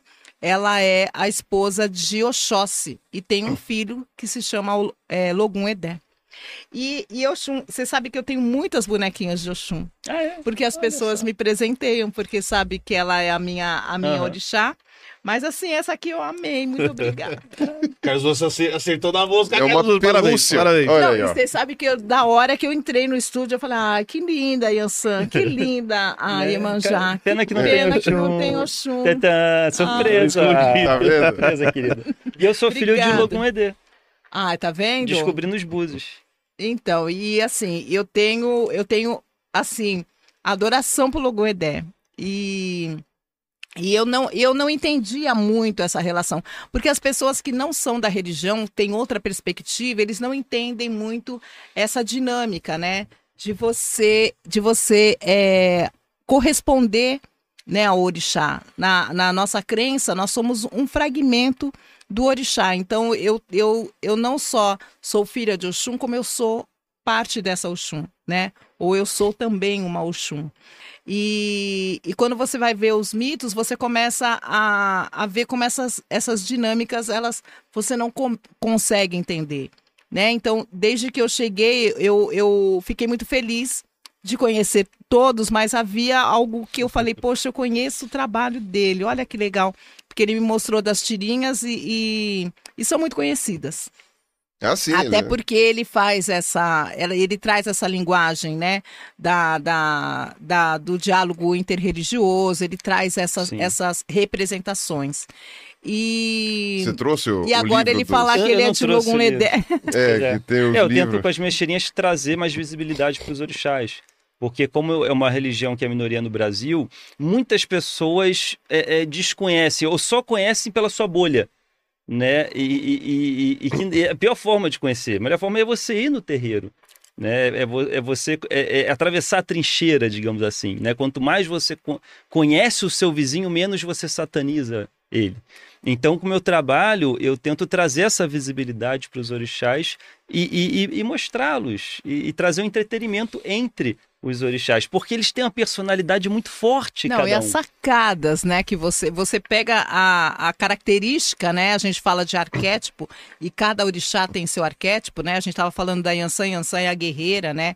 É aquela mulher que vai para a guerra, que tem, que ela pega o, o segredo do, de Xangô, que tem o domínio do fogo, e ela, e ela vai para a guerra até a frente dele, guerreia por ele, a, a Iemanjá, que é a mãe da, de todas as cabeças, né? A mãe das, da, para nós, a mãe das águas salgadas, mãe, mas a mãe das águas, né? A mãe de todos os orixás, a que traz para gente aquela, aquele sentimento do familiar, da família, né? E, a, e cuida das mulheres que estão grávidas e, e que têm seus filhos. A Oxum, que cuida dessa gestação, né? E é doce e traz a prosperidade e é, e é através de cada domínio ou cada arquétipo, cada característica do orixá é que nós fazemos as, as nossas, as- os nossos rituais, né? A, a devoção a cada orixá é trazer é, é a manutenção da vida, né? Porque se a gente for remontar a história do negro que não tinha, não tinha seus deuses próximos, não tinham, não tinham suas igrejas, não tinham, não tinha como ouvir dos seus ancestrais, continuar ouvindo essas histórias, a forma em que eles usaram essa essa essa fé, essa crença para superar a- o, o período Uhum. tão cruel da escravidão. Então, isso também traz essa força para esse corpo negro que ainda ainda circula na Terra, ainda circula por aqui, né? Nós temos, nós ainda ainda vivemos é, relembrando esse passado ancestral. Sem dúvida. Quando o Emílio falou do, da questão da troca do nome, né? Essa troca do nome, ela causa muitos problemas aí saindo dessa coisa da ciência e vindo para uma coisa subjetiva, de não saber de onde vieram meus ancestrais. Só saber que foram escravizados. Uhum. Só saber que, que maltrataram É, eles. e mal que saber mataram de eles. que lugar, né? Não dá para saber. Porque é, É, Você sabe que, que os meus estudos também mostram que é, até mesmo algumas etnias, os nomes foram inventados pelo sistema escravista. Uhum. É, por exemplo, quando a gente vai falar sobre Angola-Congo, diz que Angola é uma invenção. Congo é que existia. Que algumas regiões, que algumas etnias, né? Quando você vai ver a lista de, de, ah, de onde vieram o grupo de negros do, do período tal na, na- no navio tal. Aí você vê que eles falam, esse aqui era Benguela, esse aqui era Angola, esse aqui era negro, negro, negro é, com, com uma pinta no nariz. Aí todos os negros é, Moçambique. Esse aqui era era Cabo Verde.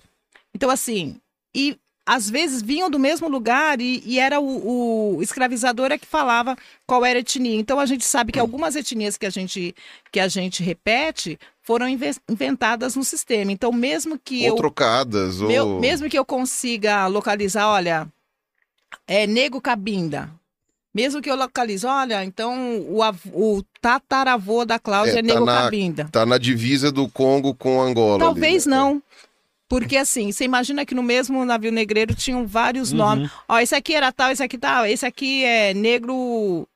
É negro fujão. Então, É. ah, esse aqui parece com o negro fujão. Então veio um grupo de negro fujão. Então, assim, era inventado o É, nome. E uma coisa que eu tinha visto também é que mesmo, por exemplo, você veio do Cabo Verde, né, que era a colônia portuguesa. Uhum. No Cabo Verde, né, os negros do Cabo Verde foram levados pelos portugueses também. Então vai saber da onde que veio do continente para as ilhas É, para depois sair Até de lá. isso é muito complicado. É um, é, um, é um problema. Então, quando você falou sobre. São vários pedaços. Né? Eu trabalho, eu trabalhei, eu trabalhei na, na dissertação essa história das religiões e as escolas de samba. Então eu estudei a escola de samba Vai Vai, que é uma das maiores escolas de samba hoje de São Paulo, e, e mostrei como aquele grupo, ele, ele, aquele grupo negro naquela região de São Paulo, que era um quilombo, eles conseguem é, construir redes de sociabilidades em torno do samba e do futebol e elaborar formas de relação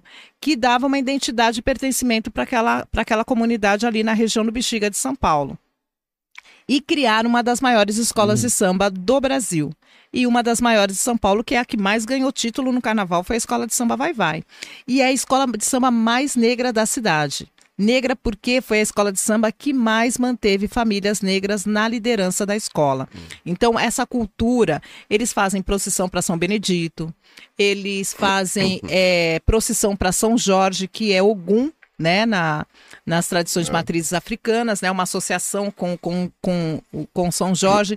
Eles fazem ritual para orixá dentro da quadra, eles têm assentamento de orixá e não é um, não é um terreiro de candomblé é um, é, é um espaço de sociabilidade negra, de preservação e manutenção da cultura negra. E aí esse meu estudo vai falar essa possibilidade porque vários, várias comunidades negras, expressões como a gente vai ter a capoeira, que você vai ter uma ritualidade, que aí às vezes você, você vê toques que você ouve no terreiro de Umbanda na, na, na uhum. roda de capoeira. Você vai ter os afoxés, você vai ter os, as, a, a congada, você vai ter o maracatu, você vai ter várias expressividades que parece que são terreiros em céu aberto. Né?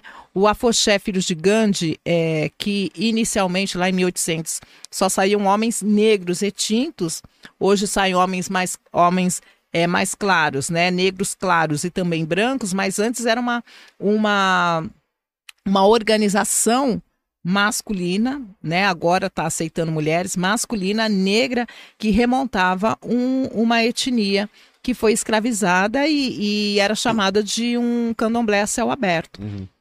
É, isso é uma coisa que eu fico pensando, porque assim, eu gosto muito de genealogia, né? Um troço assim. Bom, eu trabalho com genealogia de bicho, né? É, então, tipo, é, então eu acabo fazendo. Mas eu gosto de genealogia humana também, né?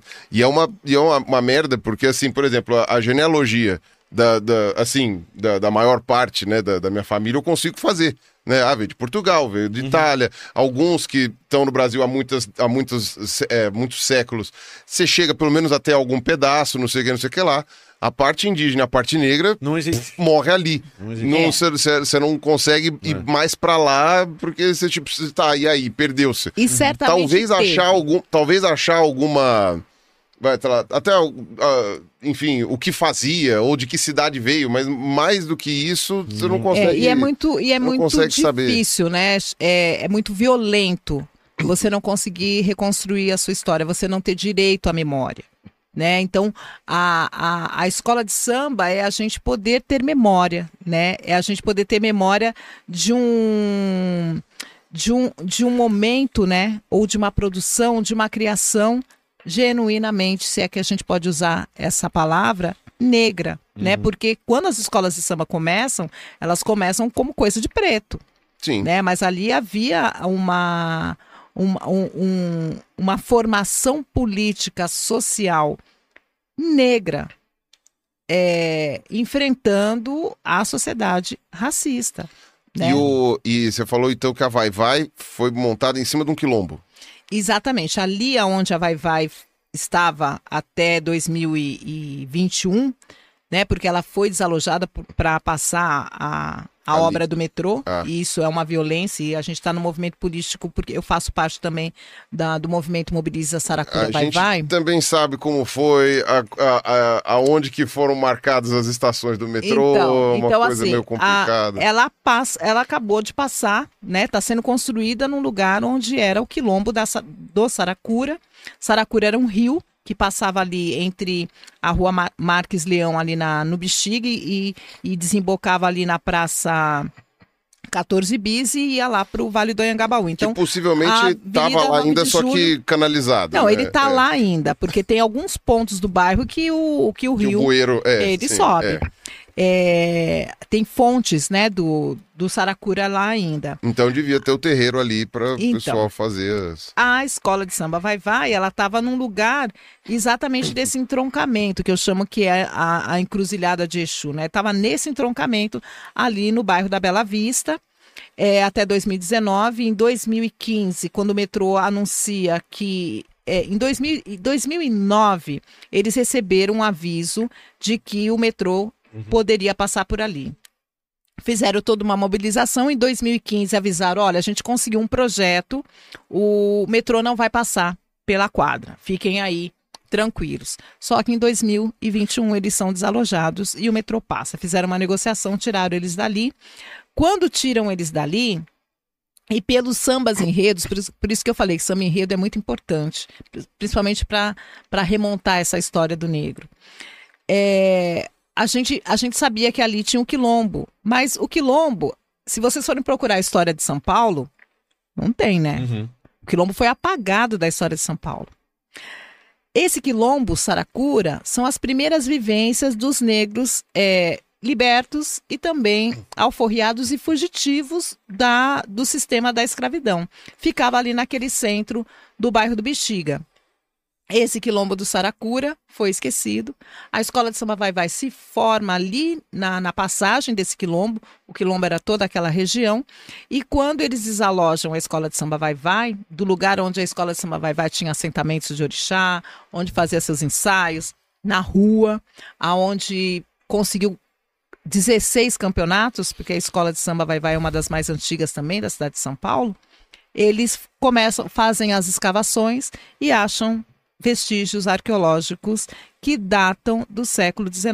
Por enquanto, as escavações estão chegando no Ah, século então- XIX. Mas isso, isso, isso barra a obra. Os caras têm que fazer. Tem, tem- Aí, tem, que olhar, aí é que está o. X da questão e a, e a mobilização está acirrando, porque o metrô continua a obra, apesar de ter achado o sítio arqueológico ali.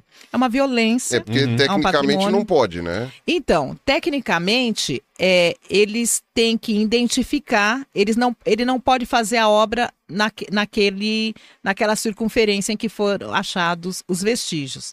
Ele, ele diz que aonde ele está continuando a obra não está é, afetando, impactando nos vestígios. A gente não acredita nisso, mas as escavações, as- as escavações foram suspensas por conta da mobilização do Saracura Vai Vai para que haja um- uma, uma perícia federal, uma análise do Ministério da, da Igualdade Racial, da Fundação Cultural Palmares, do IFAM, sobre aqueles vestígios e a garantia de que a continuidade da obra não vai é, impactar mais ainda no solo e destruir essas memórias que podem ser é, remontadas a partir desses vestígios. Se a gente tivesse um governo minimamente preocupado e num país sério, o que a gente deveria fazer, já que você tem encontrado naquele lugar que já nem devia passar o metrô, mas já que vai passar de qualquer jeito, já que vai ter uma coisa lá, o certo seria que aquela estação, que eu não sei nem como é que vai chamar, estação bexiga, sei lá, É, eles queriam que fosse 14 bis, é, Saracura 14 bis, e aí o movimento, entre uma das reivindicações, pede para que se chame Vai, vai. Saracura Vai Vai. Uhum.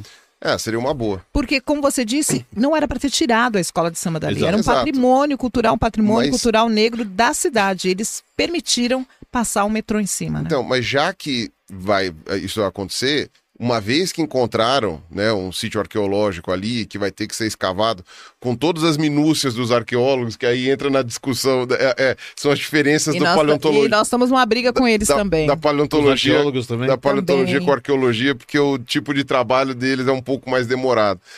Ah, o interessante seria que na estação tivesse um museu. Dentro Então, de vitrines É, ou coisas esse assim. memorial pra também que- é uma reivindicação nossa, porque os vestígios estão sendo retirados. Eles, eles, estão, eles são hoje como se fosse propriedade do, do metrô, né? Está sendo retirado, levado para a, a empresa de arqueologia, Não, vai ser devolvido para que o metrô diga qual vai ser o destino. Não, Nós que queremos pro, pro, que- pro mais, Que o não? metrô construa um memorial Uhum. e coloque é, à disposição da população, da comunidade, inclusive a partir da implantação de um plano de educação patrimonial sobre Olha. aquela história, sobre aquela memória. Não dá para a gente perder a história da escola de samba vai vai, daquele território negro, e não dá para a gente não aproveitar e reavivar a memória do quilombo. Porque nós, enquanto pesquisadores, temos dificuldade de recontar o que está acontecendo ali a partir da história de um quilombo que não foi registrado na história de São A Paulo. gente volta pro começo da nossa conversa da dificuldade do historiador ao ponto que a história está sendo apagada de novo Sim. na nossa Então, frente. o problema né? é esse, é o de novo, né? é de É o novo. Porque você já, tudo bem, você É já apagou de contínuo. lá pra É cá e agora apaga de cá pra lá é, também. é, é contínuo, É contínuo. né? É sistemático.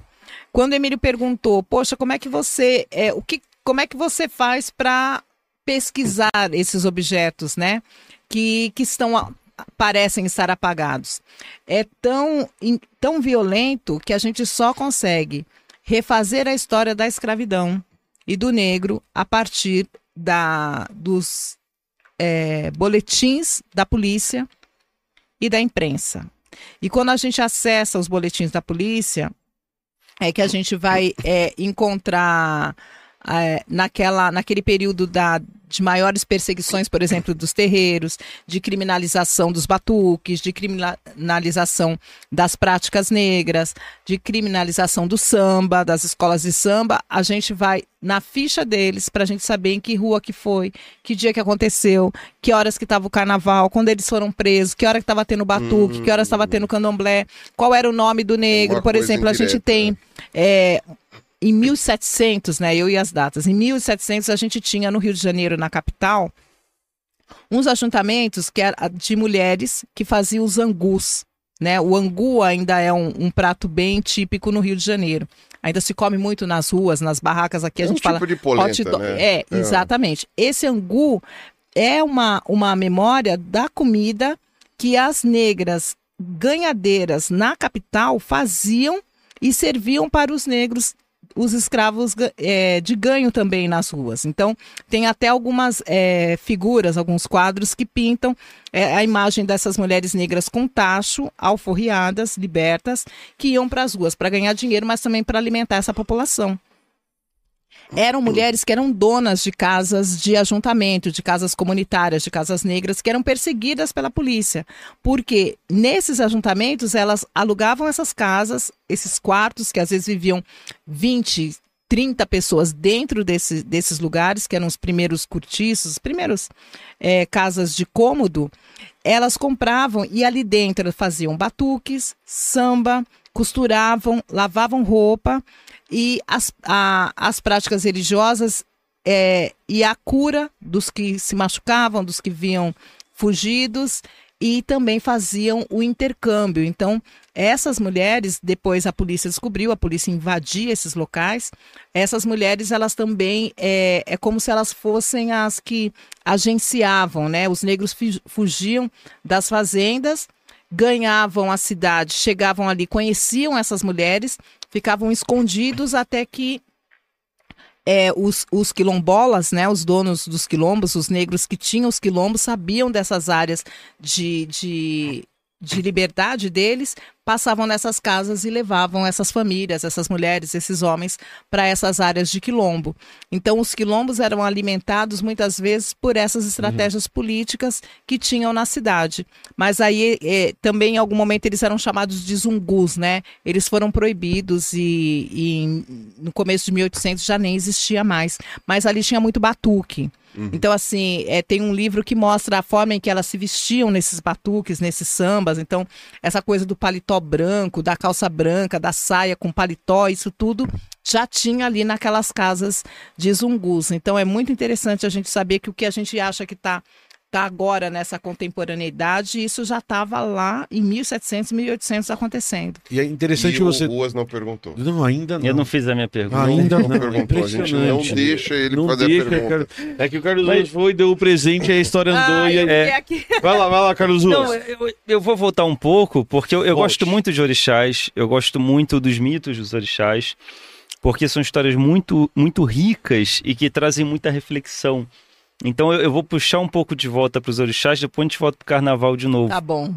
É, por exemplo, você citou a criação do ser humano por Oxalá, né, que eu acho muito interessante a vertente da Nanã, que Ela ah, molda o bairro, o barro, né? é, e, e o Oxalá ele é incumbido de fazer o ser humano, ele fica desesperado porque é, ele não sabe direito como proceder, ele tenta fazer da, da madeira, fica muito duro. Ah, então Engraçado quando mostra ele como um desastrado, né? é, mas isso eu acho mais legal, porque é, é, os orixás, eles são humanizados. Sim. É, é, é, eles acertam, eles erram, e daí a gente tira as nossas lições de moral, né?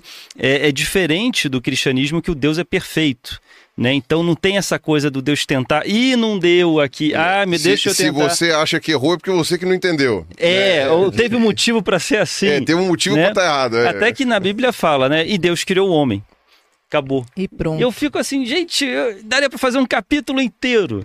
Isso de é tão como ver- ele criou o Isso é tão verdade que todos os orixás têm uma parte é, que a gente pode dizer negativa, né? Sim. Todos eles têm um deslize, Sim. né? Que é salvo por um outro orixá que vem e salva ele, ou por um aprendizado, né? Como o próprio Ogum, que depois de ter aquela aquela cena em que ele chega e ele pensa que todos estão contra eles e quer e, e tira a cabeça de todos, corta a cabeça, depois ele mesmo ele acaba tirando a própria vida em arrependimento e ele vai para a terra e se encanta e, e torna um orixá, né? E é um aprendizado para os filhos de Ogum.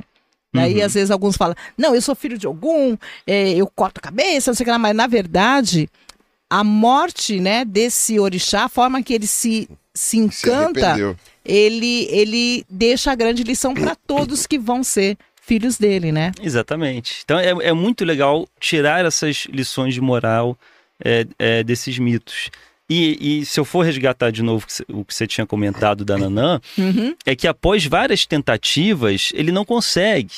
Aí ele tenta fazer do fogo, aí passa o vento e apaga. Então é, ele tenta de vários materiais encontrados na natureza e não consegue. E a Nanã, que é uma orixá mais sábia, mais idosa, e ela representa a, a terra do fundo do mar, né, do fundo dos rios, né, a lama.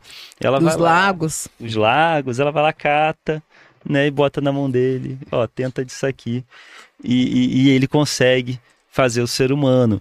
É, e até tem uma analogia à morte, porque é, ela, tipo, a- a terra cedida ao Oxalá para fazer a humanidade é de Nanã. Deve então, voltar para ela. a gente tem que voltar para Nanã. Exatamente. Olha que legal. O- Por É isso que a é- gente e morre, É para voltar exatamente para Nanã. por isso que nas tradições de matrizes africanas, a cremar o corpo é, é proibido. Então, nós que somos iniciados, Ah. nós, nós devemos ser enterrados e não cremados. Por causa dessa analogia terra. Porque de tem a ver com essa, com essa tradição. Ô, Interessante. Ruas, eu não acredito que você não trouxe o livro. Eu não trouxe o livro. Eu não acredito que você não trouxe o livro, cara. Não, eu trouxe a orixá, a pelúcia, mas eu não trouxe A o gente, livro. a gente demorou pro Carlos Ruas falar, porque ele é, eu e o Pirula a gente sempre fala isso. E Cláudia estava falando do trabalho dele e eu preciso mais uma vez elogiar o meu amigo Carlos Ruas. Porque um, Ah, dos, tra- sempre elogia ele. um chega. dos trabalhos que eu acho Fala mal dele, vai. Um, um dos trabalhos que eu acho mais bonito do Ruas é que o Ruas representava os orixás no passado, no começo, quando Não, ele começou a orixá. fazer- O orixá. Era só, era só o Oxalá Não, não, não, no começo. No, come- no começo começou com Oxalá e eu fui aumentando o panteão. E aí ele, ele aumenta- aumentou o panteão e aí chegou num momento em que ele percebeu que ele precisava fazer uma repaginada. Porque ele precisava tratar aqueles, no caso dele, personagens com mais respeito em relação àquilo, a- ao, verdade, ao jeito que ele estava mais, desenhando. mais realidade, Ou né? Mais proximidade. mais realidade, É. porque... E aí ele faz um trabalho... É, sim. Tava errado. E aí ele faz, É, e aí ele faz um isso. trabalho de repaginação dos personagens Ai, e que, além parabéns. De tudo, eles ficam lindos. Ele vai estudar história, ele vai É porque, pegar... assim, vai E lúdicos, né? Porque É, incrível. eu, eu tava com. eu- hoje eu tenho quase 40 anos. Eu comecei com 20. E naquela Mas- época, eu nasci numa bolha de classe média, branca, e que a maioria das pessoas que eu conhecia ou eram cristãs ou eram ateias. Então eu desconhecia muito as religiões de matriz africana. É, então, quando eu comecei a representar o Oxalá, não tinha nada a ver com o Oxalá da bolha das religiões de matriz africana, do Yorubá, né, o que veio da África e que se transformou aqui no Brasil. É, só depois que eu é, fui me politizando, fui ganhando mais conhecimento e fui aprendendo mais. Aí comecei a frequentar terreiro, comecei a aprender sobre os orixás e aí eu falei, eu vou mudar tudo que eu desenhei. Vou redesenhar É, tudo. Eu redesenhei tudo. E eu, eu, e eu botei o lápis, eu fiz uma tirinha com a minha mãozinha indo lá no Oxalá e mudando ele, e eu representando ele da devida forma que ele deveria ser representado. Estamos em constante aprendizado. E essa atitude é muito importante, principalmente para nós negros, para nós que somos da religião, para nós que trabalhamos com educação Uhum. e para nós que trabalhamos, eu, eu não, não trabalho em sala de aula. Já trabalhei, Uhum. né? Eu sou mais da comunicação, eu sou mais da pesquisa. Mas quando eu vou falar com professores, a, a- o quanto que a gente pede para que essa história seja contada, reescrita. Mas acontece que a gente tem uma grande dificuldade com o ensino no Brasil, né? Com essa coisa hegemônica de não querer insistir em não mudar a história. Outro dia eu estava conversando com, com o Cleiton e com o Cumini e estava falando, poxa, é, a, nós, a gente parece que ainda não se conformou primeiro com o fim da escravidão. Né? Parece que a, a, a sociedade ainda precisa viver dentro desse sentimento é, social escravista. Então, é, há ainda uma negação da própria existência do racismo Uhum. né? Como há a, a, a negação da gente, é, a negação do- de refazer a história, né? Insistem em não refazer a história. Cláudia, eu quero tem um- dizer tem- é que a gal- gente, Desculpe, tem uma galera no Brasil que diz que a escravidão foi boa pro escravizado. porque é essa narrativa e a narrativa é hegemônica, o porque ela está África, aparelhada, É. né? Essa, essas narrativas elas estão aparelhadas contra nós que ainda estamos nos discursos, né? Ainda precisamos ficar revisando, né? É, e não pode, a gente não vai muito longe quando a gente diz, a gente já falou, o Brasil não foi descoberto.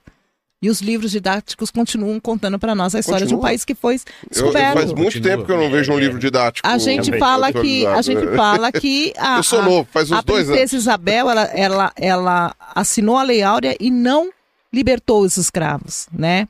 Que o negro não foi liberto naquele momento e, que, a- e que precisava ter havido uma política pública de inclusão social e de reparação a 300 anos de escravidão do corpo negro. Continuaram celebrando até muito tempo a princesa Isabel. E aí, inclusive, fomos atacados enquanto movimento negro de que a gente não estava mais celebrando o 13 de maio e a princesa Isabel. E que nós inventamos Ingratos. um 20 de novembro. O 20 de novembro foi uma, uma, uma posição política do movimento negro para reescrever de uma contranarrativa para falar, olha, a gente precisa de uma consciência. E, e eu fico muito brava quando fala, pô, mas se tem consciência negra, por que, que não tem consciência branca? Sabe aquela coisa que você fala, pelo amor, né? Ter O consciência. dia da mulher não tinha tem o dia do homem, Cláudio? Que absurdo é esse? Então, isso, na verdade, é um pensamento para desqualificar, Claro. né? Para desqualificar um avanço, inclusive nas relações raciais, né? Essa coisa de olhar com respeito à diversidade e a gente descolonizar as nossas relações. Uhum. Eu acho que é isso. Você tava falando de contar a história. Eu, eu tô fazendo um paralelo aqui na minha cabeça, porque apesar de eu ser essa pessoa cor-de-rosa que você tá vendo, se tem um tipo de música que eu adoro nesse mundo é funk.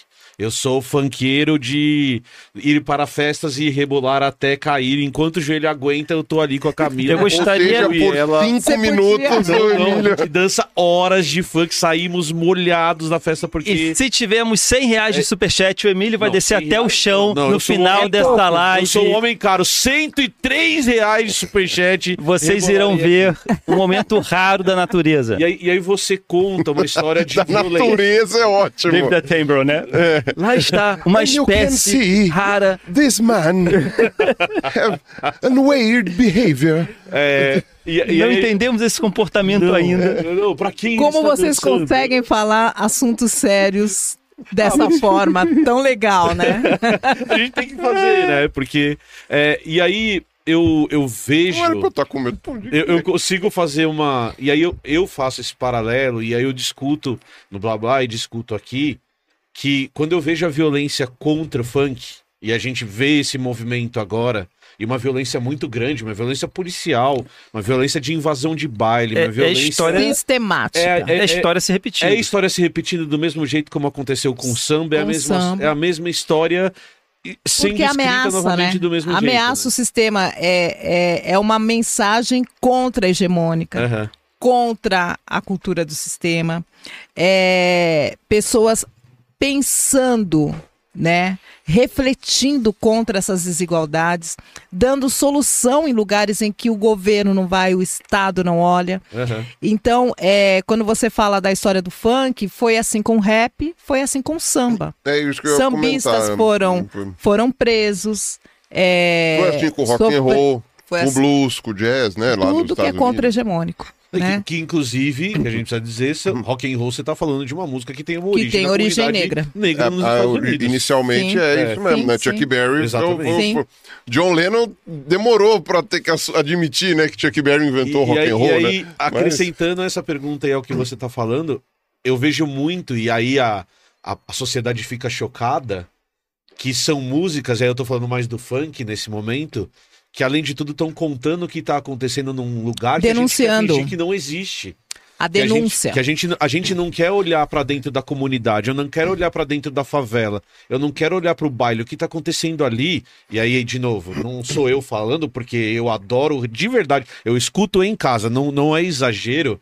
Eu sei todas as músicas, eu vou pra todos os lugares, eu sou fã, é, de verdade. Ontem a gente tava num programa e perguntaram pra gente assim, ó, o que, que você acharia de fazer um uma música com Matuê, por exemplo? Eu falei, meu, vamos falar de ciência Quero. com Matuê, trapper, vamos lá, eu vou adorar que é meio que esfregar na nossa cara a realidade. É Vamos a falar sobre como é, como é a favela, vamos falar sobre como é a comunidade, vamos falar sobre Os a sambistas história, né? faziam isso. Sambistas faziam né? isso, o É, rap fazia A isso. primeira como você geração de sambistas contava a, a, a vida no morro, a vida do negro. Os sambas enredos traziam a questão dos reis e as rainhas negras, que a, que a escola não contava para os alunos, né? não contava para nós. Né? Construíam pessoas alienadas, principalmente em relação a essa questão racial. Como se tivesse tudo resolvido no Brasil. Uhum. Né? Não, está resolvido. Aqui é todo mundo pacífico. é um- Vamos parar de falar disso. é um né? país tropical, né? Sim. É, o- uma coisa que eu tava pensando para falar, quando, e aí já indo mais pro, pro, pro tema da tua tese, que foi essa, esse lance do samba.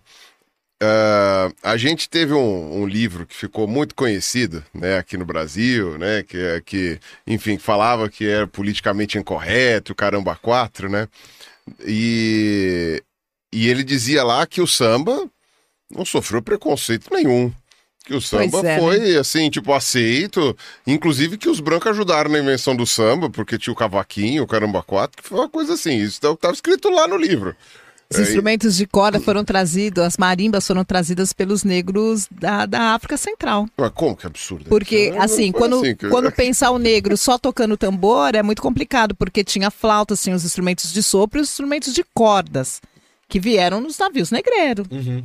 né? Então dizer que a, a música é, de cordas ela é erudita em algum lugar, mas que em África tinha instrumentos de corda já tinha. Uhum. Inclusive é, tem uma é, uma comunidade só de mulheres que fazem os birimbaus, né, que são os instrumentos de corda. E, e é maravilhoso saber sobre essa musicalidade que é muito diversa. Não eram só tambores, né, mas eram tambores também e foram muito importantes para a musicalidade negra. E bem lembrado esse negócio da flauta, é verdade. Eu já vi é, vídeos de, de, de- Instrumentos de sopro, instrumentos né, de de sopro, em aldeias africanas. É muito Então, bonito, é bem É, interessante. então essa musicalidade é muito diversa, né? Qual foi a escola de samba que fez o enredo trazendo personalidades históricas que não, que não se encontram atualmente nos livros de história? Olha, isso tá, tá tão presente Acho nos, que nos né? enredos. Eu Você tem que mais falar qual, qual, não- qual era o samba. Qual era o samba? Ah, ok. Não, e, e- Eu e- antes. é, Eu acho. Eu, e aí, esse é outro aspecto. A Você tem Mangueira, um a. Mangueira, em 2019, ela trouxe um enredo maravilhoso que, que era aquele História para Ninar, Gente Grande, o Brasil que não está no retrato. E aí ela vira do avesso o Brasil para contar a verdadeira história do Brasil, é trazendo esse. personagens indígenas É. e negros também, colocando mulheres na história, mulheres que foram para para a luta, que foram para os embates. Ela traz os personagens. Eu acho que está falando que pegue? do História para Ninar, Gente Grande da Mangueira, 2019. Pronto. Eu acho Procurem Ah, depois quem estiver aqui na- assistindo. o pessoal colocou aqui na, no chat. no chat essa daí, É, 2019. é, a Cláudia, só pra da dizer que a gente tá com o celular aqui que a gente tá acompanhando o chat pra Não, ver as fica à perguntas. É vontade. por isso, não é, não é falta vontade. de educação, não. Fica à é- vontade. é Isso, é um outro as aspecto mensagens. da minha vida, Cláudia, porque se você conheceu o senhor meu pai, que provavelmente está no chat, o senhor Osmil, ele é a pessoa mais sem gingado que você vai conhecer na sua vida e Ah, ao mesmo tempo... ah, Não me viu. Nem funk. e, e a- não, Não me viu. funk, e ao Olha, mesmo tempo... Competição entre eu e o Osmil, entre eu e o Osmil, Osmil, eh, Osmil vai perder. E ao mesmo tempo, um dos, De- de falta uma das de pessoas gingado. que eu conheço mais apaixonados por carnaval e pela história do carnaval. Ai, que e maravilha. estudioso do carnaval. Ele, ele participou de uma escola de samba em Paulínia, que é a cidade que eu moro, e a gente vinha a Vai Vai. Nossa, o carnaval de Paulínia já foi um dos maiores carnavais. Exato. E o que a gente mais se ressente é que as, que as cidades do interior, dominadas pela, pela religião cristã nos seus, nas suas instituições, Destruíram tudo. Perderam acabaram isso. com, com as escolas de samba. Paulínia foi um dos maiores carnavais que a gente teve em E São era Paulo. incrível, e meu pai participava ativamente disso, e aí uma coisa que, e ele assim, o meu pai assim, além de ir, a, a- ele ia à quadra, ele foi a Vai Vai, foi a Rosas, foi a todos os, os- as, as quadras de São Paulo para conhecer, e aí, que foi? Não, termina, fala dos mil. E Já aí- vou te contar uma notícia eu- que vai ser muito é interessante. Não, não, termina, E termina, depois eu conto. e aí Vai. ele, e aí ele, ele, ele frequentava as escolas e, e, e continua um apaixonado pelo carnaval até hoje. E aí uma coisa que quando ele começou a me introduzir às escolas de samba, eu, eu falava pra ele, né? Pô, mas de novo eles estão contando essa história, né? Um, um adolescente, né? Falando, É sempre, Poxa, é, mas Essa de história ouvi. mas de novo, todo, todo é o ano... índio, é o índio todo negro, ano é a mesma coisa, é, todo ano é a mesma sempre, história. E aí o meu pai sempre falou, é, em primeiro lugar, não é a mesma história. Pronto. Pronto. E em segundo lugar, são as histórias que precisam ser contadas. É isso mesmo. E aí eu, quando ele me, me explicou Bater palma isso, pros seus mil. então quando ele me mil. explicou isso muito, que ele me transformou num apaixonado por carnaval, que odeia ir pro, pro, pro, pro carnaval, odeio, eu Sambódromo. odeio. Eu, não, pro Sambódromo eu infelizmente não tive o privilégio de ir, acho que eu adoraria ir, mas eu assisto, é, meu carnaval começa sexta-noite, quinta-noite, com o começo dos desfiles e acaba domingo à noite, a Camila vai pular carnaval e eu fico em casa assistindo o meu carnaval pela televisão. É em casa, você pula em casa. Eu pulo em casa. É por e isso aí, que ele não é só os 10, os 50, os Ele- 100. É ele por é- isso que ele é os, mil. ex- Os mil. Desculpa, eu não resisti. Então, eu, eu, eu, eu acho muito legal esse aspecto, um dos aspectos que eu sou fã do meu pai, por isso, porque ele sempre foi apaixonado por esse aspecto cultural e ele me explicou desde muito cedo que as histórias que estão ali, elas têm que ser contadas e elas estão longe de serem a mesma história. Então, o número de histórias é tão grande, tão grande, tão grande, que a gente pode fazer carnaval por 200 Que tá anos. faltando ainda, que a né? gente Tem vai muita contar que ainda, muita é, não terminou de né? contar. Você sabe que para mim a história das escolas de samba e dos sambas enredos é tão importante que é, formou a minha identidade enquanto pessoa. De você é, olhar o que estava acontecendo, o que estavam ensinando na, na escola e ouvir os sambas enredos e te acalentar de você ouvir outras histórias. Então, para as famílias negras, é, da minha geração principalmente, foi muito importante ouvir sambas enredos. Ó, É, é, é, eu, Deixa eu- eu acabei de ver o que o Pirula viu. É, Deixa eu, eu sou, te eu sou uma pessoa muito burra. Eu, eu não É. devia ter Eu falado sou um 100. ser humano Eu devia ter falado burro, Cláudio. 500. é, ó, Eu devia ter falado Leis. 500 reais. Por, por 100, metade da Você galera ganhou? que tá assistindo ia eu pagar. acredito, Você ganhou 103 eu reais? acredito que Ah, é a pronúncia pouco. seja Leís. Mas a que preço? A que Acredito preço? é Leís Guimarães Ah. Osdeto da Silva. Ah. Mandou apenas três palavras. Vai lá, Emílio. Então eu vou, eu vou, vou fazer um- uma. Eu vou, vou- eu vou ser. Vai ter que eu abrir, vou cumprir a minha. vai Não, não. Eu vou cumprir a minha palavra, obviamente. Vai acontecer, Leís, espera. Eu só vou fazer uma proposta que isso seja no final da live pra gente conseguir terminar o nosso papo. Eu no acho final vai ser um áudio. eu- que eu horas são? Que horas são? Quanto Não, tempo de live? Não, já tem. Quanto, quanto tempo você acha que tem de live? Eu acho que uma hora. Duas horas de live. Já são nove e quinze. O papo é bom, né? Duas horas Duas já? horas de live já. É... E a gente está no meio do assunto. Essa é A pirula, nem isso não é nada. A gente ainda tem muita coisa pra conversar. Bom, eu tenho umas 45 perguntas Ó, ainda, o- eu tô selecionando. Ó, o. Antônio aqui já tá me. em- em- eu, eu- tá advogando na minha causa. O quê? Ele falou que 103 é líquido. O YouTube pegou tre- 30%. Não, é brincadeira. Então não batemos ainda a Não, meta. Não, é Olha, brincadeira. olha. eu 100 me reais e lucro. comprometo a fazer a minha parte aqui, mas no final da live, pra gente manter Tá. o mínimo de organização. Eu preciso Ai, meu sair do tomar remédio, inclusive, e eu já volto. A Lá, idade é um olha- problema, gente. Ele não vai fugir, né? A historinha. É, Isso não é uma estratégia pra fugir. Não, Não, não, calma, não calma. comigo sentado aqui. Calma. Não, não, E aí, se deixa- eu, aí, Ó, eu acho que ele leva jeito. Ele Ai, deu, meu ele deu um aperitivo aí. aí você ouviu um barulho de carro indo embora, né? E ele nunca mais voltou. Nunca mais voltou. Podemos encerrar. Quis descolar minha retina aqui. né, Mas, ah, enfim, então essa história da, da origem do samba, pra mim, é muito interessante, porque eu também fico pensando nessas coisas, né? E, e uma vez eu li sobre a questão da- do, do Rio de Janeiro, né? Que tinha também, né? Por causa dessa proximidade até da geografia do Rio, né? Porque os morros estão no meio da cidade. Até eu tinha visto que ah, alguns dos primeiros morros foram dos. Do, ah, Foi o favela. do pessoal que voltou da, da Guerra do Paraguai, Exatamente. né? É pro- por isso que chama favela. prometeram um monte de coisa e não, Não tinha também cumpriram. uma história com Canudos também? Não. É outra Não, coisa. é Paraguai. É porque no- na Guerra do Paraguai, me corrija se estiver sim. enganado. É isso mesmo, é isso mesmo, eles essa é a história. foram, eles, é, muitos negros foram para a Guerra do Paraguai com a promessa de que iam ganhar o mundo dos fundos. Só, Sim, que a pessoal, casa própria, só que o inclusive. pessoal mandou eles como bucha de canhão, né? Aham. Falou assim, Achando que não voltaria, Assim, ah, inclusive. é, os pretos vão morrer, então vamos mandar pra lá. Aí, só que eles voltaram, né? E aí eles falaram, e aí, cadê o que vocês prometeram? Ah, veja bem. não Vão lá quê. pro morro. E aí os caras foram pro morro que é do lado, né? Que era É do ali. lado, que é bem central, né? Só que quando eles. Lá eles tiveram contato com, com pessoas que, que, que a comunidade era. chamava favela. Então, Ah. quando, eles, quando eles chegaram no Rio de Janeiro, eles falaram: olha, aqui v- vão pra lá e eles relembraram que lá parecia com a favela. São os negros que eles tinham conhecido. E aí começou a ficar a favela. Mas um do, do- O que acontece ali no Rio de Janeiro, lá no centro urbano, tinha um. um- um- uma área ali perto da, da zona portuária que, que ficou conhecida como Pequena África. Né? Hum. Que era ali na, perto da Praça 11, onde- tinha a casa de Tia Ciata. Tia Ciata, o que acontece é que a gente não sabe exatamente como a gente vai chamar o a, aonde a gente vai, vai dar, para onde a gente vai levar a origem do samba. Para começar, onde que o samba nasceu?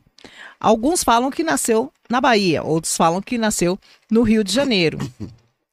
A verdade é A que Bahia o sam- já deu reggae compasso. Pois é, né? mas, mas ali tinha uma forma. Quando a gente vai olhar o Brasil, os locais em que os negros foram levados nesse- nessa, nessa coisa da, da diáspora da escravidão, a gente vai ver que em cada local tem um tipo de expressão é, afro, né? E Salvador, Bahia, tinha ali aquele samba duro tocado na prata e no, fa- na- na- no prato e na faca. Tinha, tinha a, a música da, das- da- da- dos instrumentos de corda, tinha o pandeiro, né? Tinha uma forma acelerada de, de, de fazer, tinha o samba de roda. Isso tudo chega no, no, no século XIX no Rio de Janeiro, naquele êxodo baiano. A capital do Brasil era Salvador. Ela, ela vai, o grande centro passa a ser Rio de Janeiro. E muitos baianos saem dali do recôncavo e do centro de, da Bahia e Salvador e começam a subir nos navios e ir para a capital em busca de melhores condições de vida, de emprego, inclusive, porque escasseia ali em Salvador. A capital mudou de lá, sai de lá, vai para o Rio de Janeiro. E a chegada desses primeiros eh, negros baianos, encontrando com os negros que já estavam ali na capital, dá esse encontro de culturas, o jeito baiano de ser, de tocar o samba, de fazer os seus ajuntamentos, de levar seus candomblés ali, não que no Rio de Janeiro não tivesse as práticas tanto musicais negras, quanto também das práticas religiosas, mas isso é, fica muito há uma predominância dessa desse jeito baiano ali naquela capital. E aí é que a gente vai ter a história dos casarões, das das tias, das tias do samba. Aí chega no Rio de Janeiro o tal de Hilário, Hilário Jovino, que tem um, praticamente o mesmo nome de tia Seata, que chamava Hilária. Aí ele traz a questão dos ranchos da Bahia, e aí ele começa a fundar os ranchos, isso tudo naquela região chamada Pequena África. Tia Seata disse que tinha uma casa, ela compra um casarão, ela era quituteira, ela colocava o tabuleiro na, nas ruas para vender seus quitutes, ela fazia roupa de santo, ela era uma mulher de Oxum, que era dona desse casarão, onde, onde dizem que nasceu o primeiro samba gravado em disco, que é o Pelo Telefone é na casa da Tia Seata. E diz que, inclusive, Tia Seata é uma das compositoras, mas que o machismo da época tira ela da, do grupo de compositores e fica o Donga e o Mário Almeida, que registram uma música que era de domínio público, que era tocado nas rodas de samba da Tia Seata. A Tia Seata fica famosa porque, além dela promover chorinho, samba e candomblé na casa dela, ela era uma grande líder religiosa que cura a perna do, do, do presidente Venceslau Braz na época.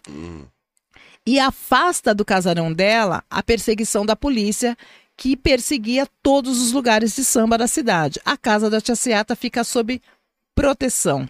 E ali vai a intelectualidade do teatro, do samba, do morro.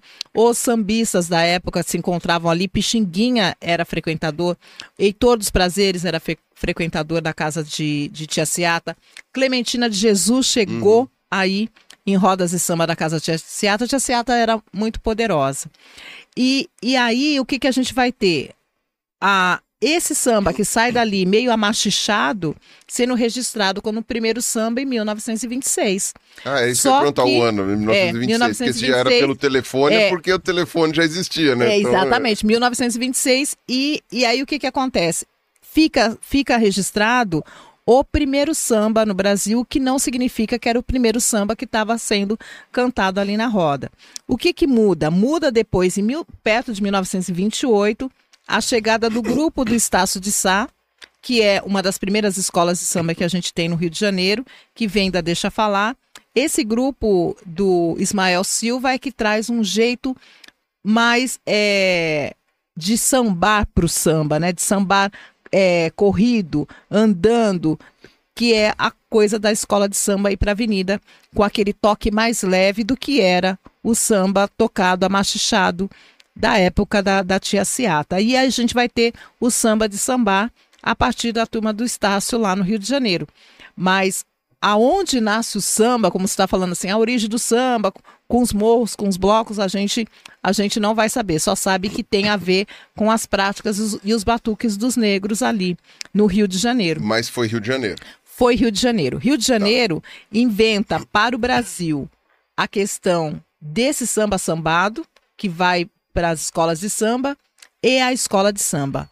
Escola de samba é, um, é, é fruto, é produto, é fruto de dessas, dessas sociabilidades negras do Rio de Janeiro. É realmente uma coisa muito interessante. O, a, a, bom, a dinâmica do Rio de Janeiro é bem diferente, né? Pra gente é, aqui de São é, Paulo. É uma cultura, uma né? Muito, Você vê é. a relação das comunidades com as escolas de samba se diferencia de São Paulo. Uma coisa que a gente não pode fazer é comparar dizer ah, as escolas de samba do Rio são melhores que a de São Paulo. É a gente tem que olhar pelo tipo de cultura. São Paulo tinha um carnaval que era dos cordões carnavalescos. Rio de Janeiro tinha, mas não foi tão forte é, no Rio quanto foi em São Paulo, os cordões carnavalescos, que era um samba mais duro, era um samba que vinha mais da, da área rural, diferente do Rio de Janeiro, que o samba sempre foi urbano né? É o samba do Rio de Janeiro vai primeiro para o rádio, o samba do Rio de Janeiro vai primeiro para os discos. É porque era capital, né? Exatamente. Tinha, é, tinha né? tudo. É, é, Rio de Janeiro ditava a moda. Moda mesmo. Roupa, Até música. tempo atrás, aliás, né? Música. é, era, foi lá o, as estações de rádio, lá abre-se a, a, a TV. Então, assim, era a grande capital. O que vinha da capital se espalhava pelo Brasil. E a questão do samba não é diferente. Tanto que a gente não tem tanto samba tocado em rádio em São Paulo quanto a gente teve no Rio de Janeiro. Aliás, o samba de São Paulo tocado em rádio, porque a música do Rio de Janeiro eh, chegava aqui, era tocada em rádio, e dos sambistas de São Paulo não era tão tocado. Por isso que a gente tem poucos da, da primeira fase do Geração samba, a gente ali. tem muito pouco sucesso, porque Rio de Janeiro dominava. Dominava.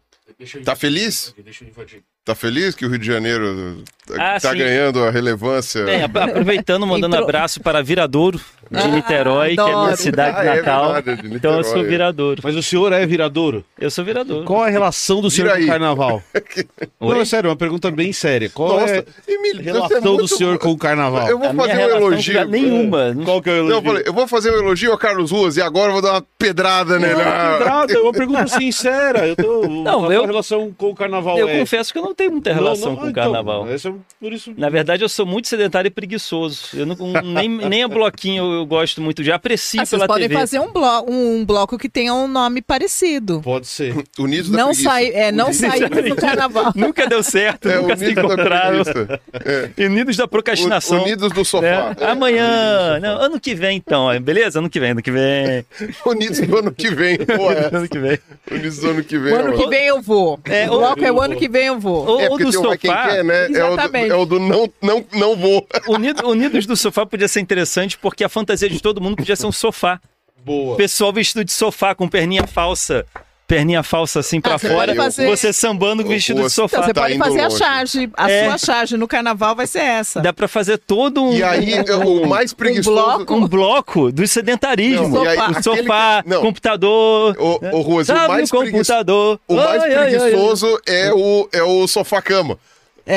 É, né? olha aí, olha É aí. o, é o abre-alas. O abre-alas vai ser o sofá cama. Vai ser o sofá cama. Começa sofá. Ih, virou cama. Ih, cadê ele? Já aparece ali. Ih, fechou de novo. Como é que faz isso? fazendo- Ah lá, o quadrinho tá Então, pronto. mas olha Tá só. vendo? Ah, Tudo isso dá trabalho que você tá falando. Você vai virar Ah, uma dá. coisa, Ainda mais virar outra. É, então. No carnaval, que coisa chata. Não, é aquele que os caras são empurrados, né, na avenida, né? Os é. caras são empurrados de Deitado. preguiça, né? Deitado. Ai, ai, ai. Porra, é uma boa. Bola o samba enredo aí, do, Ok. do, do Unidos do Sofá aí. Ok. Carlos Ruas vai, vai criar a nossa escola. Me dê um tempo, me dê um Me dia. deu- Tá. me deu É, uns eu, eu sou assim, eu não, sou, Calma. eu não sou imediatista. Você Né? vai com tranquilidade. É, que, que- Chama o Juscelino. Juscelino vai bolar um O Juscelino, o Juscelino Ah. já partiu. Ah, ele põe nossa. Tá produção imitou uma pessoa tomando banho. Eu não entendi a piada. Posso ir para os finalmente? Não, Cláudio, eu tenho, eu tenho uma pergunta só, uma última Tá. pergunta, e daí depois a gente começa a ir para os finalmente. Não, pra- não pra- puxa essa Pra corda. entrar no superchat. Não, essa Tá corda bom. sempre é puxada, mas não, Não, não, puxarei Chico. hoje. Não Você, lá no começo da nossa conversa, você traz um papel para a religião, para a religiosidade, para o samba, para a escola de samba, como uma ferramenta de luta. Não Sim. só como uma ferramenta de religiosidade, de espirituosidade, mas como uma ferramenta de luta mesmo. É, é um espaço de cultural, religioso que envolve luta. Eu queria que se você pudesse explicar pra gente por que isso é uma ferramenta de luta, qual que é esse papel, mesmo que, que a gente tenha que voltar no outro dia, porque você vai. Eu, só, só pra te dizer, eu estava ali fora vendo o chat, o chat tá ensandecido com você. Ah, meu Deus. Eles estão céu. apaixonados por você. Nós três estamos. Vai ganhar Ah. fluxos de seguidores no Instagram. Vai- Deu, deu, deu um Instagram. Arroba ClauAlex16. Clau Alex 16, procurem Sejam meus lá. alunos. É, só, só mais uma- um outro ponto. Tem um grande amigo nosso que é um divulgador científico, que tem um podcast que é um dos maiores do país, chamado Naru Rodô.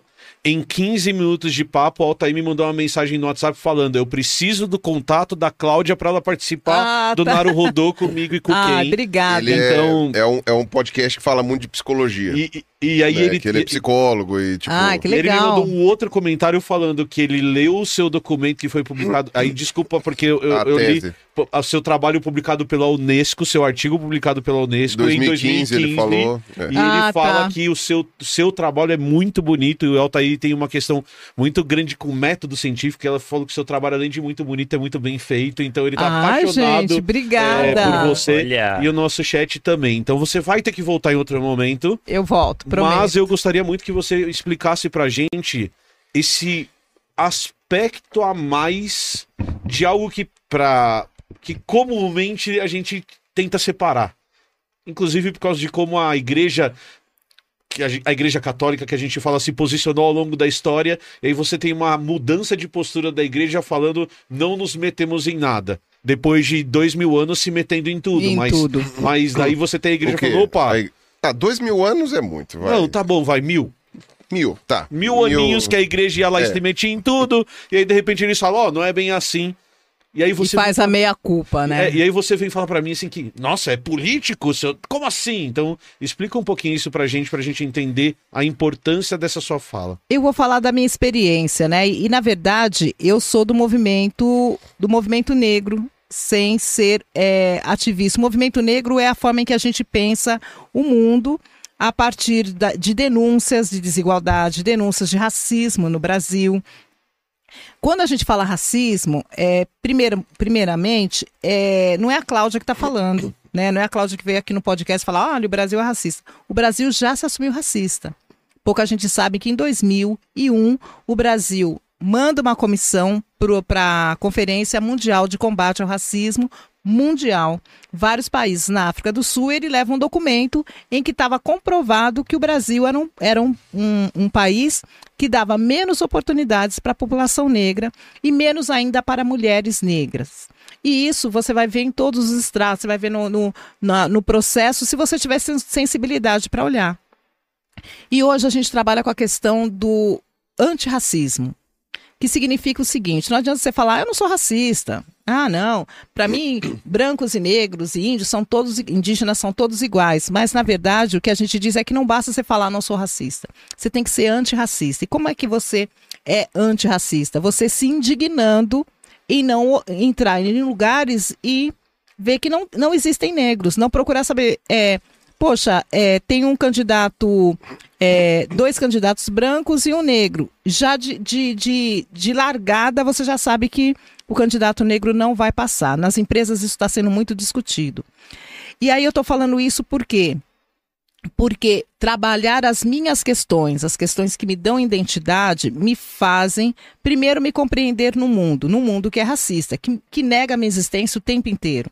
Não adianta eu chegar aqui nesse podcast maravilhoso, como quarto elemento de vocês, e dizer: olha, eu sou doutora, eu sou doutora, sou mestre, tenho duas pós-graduação, tenho uma graduação, faço várias pesquisas, trabalhei para o governo, trabalhei para o governo do estado, governo federal, trabalhei para, para o governo municipal e fiz isso mesmo. Falei para vocês que eu fui diretora de comunicação do Museu Afro Brasil. Fui, sou diretora de um, de um projeto de vôlei da cidade de Guarulhos, onde eu fui diretora de comunicação.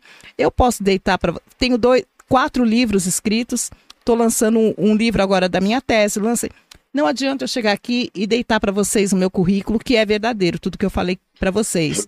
Eu serei uma mulher negra.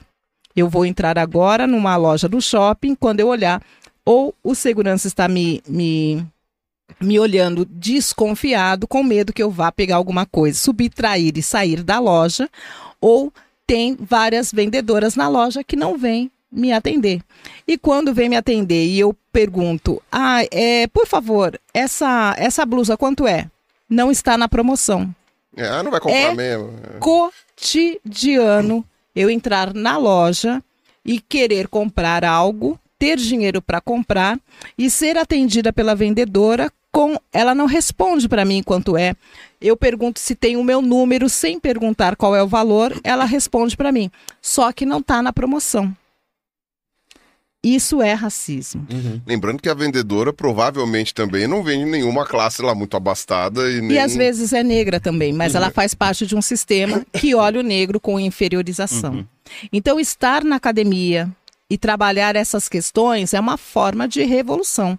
Eu digo que um corpo negro na academia, ele não está atrás de título, ele está querendo reescrever o que contaram dele sem ele. Ou que ele ou estão contando uma história do negro que não foi contada por ele. Quando, quando o Carlos falou, olha, é, eu comecei a falar de orixá de uma forma que é errada. E aí eu Sim. comecei a ver, né? Por que, que ele estava contando de uma forma errada? Porque falaram para ele que os orixás são demônios. Que os negros são demônios. Primeiro a gente foi demonizado. Então, é, o, o, samba foi demonizado. Então, depois de ser me formado com, em comunicação social e ter ido trabalhar em vários veículos, rádio, TV, e feito questão de trabalhar com samba, eu só podia voltar para a academia para produzir ciência num lugar em que, que dizem que é hegemônico, que só pessoas brancas, poderosas e com dinheiro podem adentrar. Eu falei, não, eu vou até lá, porque aqui fora eu tenho ouvido falar do samba, coisa que não é ficam reforçando que eram, era, eram vadios, que tem a lei da vadiagem, então reforçando que tinha uma lei da vadiagem que proibia que negros dançassem samba e que negros foram perseguidos, instrumentos foram quebrados, que as pessoas foram presas. Olha, os candomblés, eles cultuam Exu, Exu é demônio. A gente tem um movimento mundial que diz Exu não é o diabo.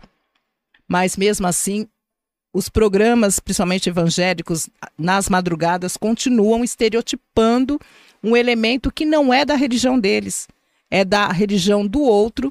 Eles não estão lá e eles estão dizendo o que está acontecendo dentro de um espaço religioso que não é deles. Então, para resumir essa pergunta, é por que, que eu faço ciência a partir do samba e da religião?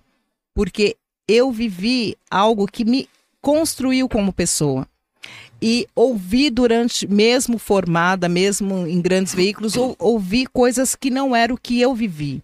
Então eu faço ciência sobre as minhas vivências. Uhum. Tem uma, uma, uma poeta que hoje é uma grande escritora e uma grande referência para o movimento de mulheres negras, chamado Conceição Evaristo.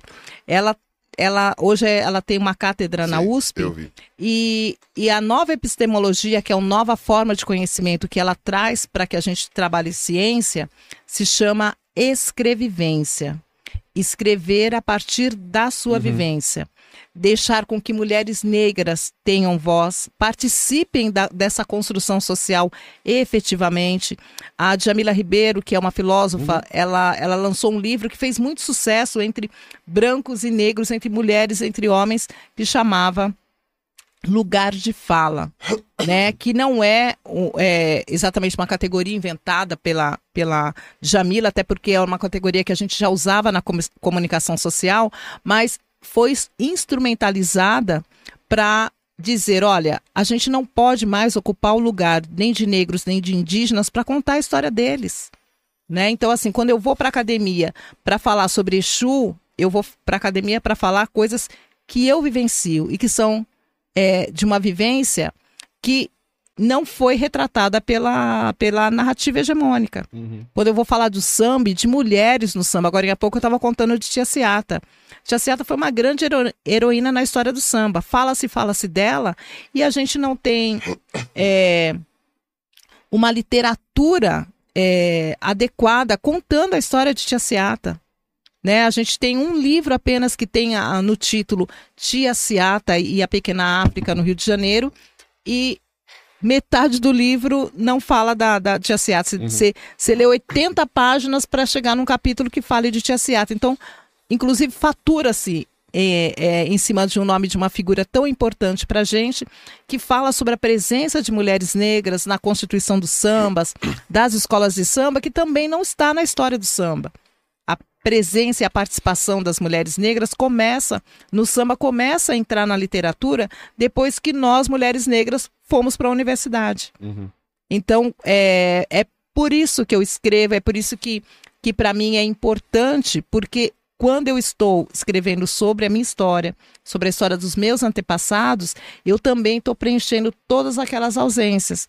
Quando a gente fala, olha, ele estava falando sobre genealogia, da onde eu vim? Uhum. Da onde vieram os meus antepassados? Eu posso não saber, mas eu posso reescrever coisas que escreveram sobre mim, sobre a minha gente, sobre o meu povo, né?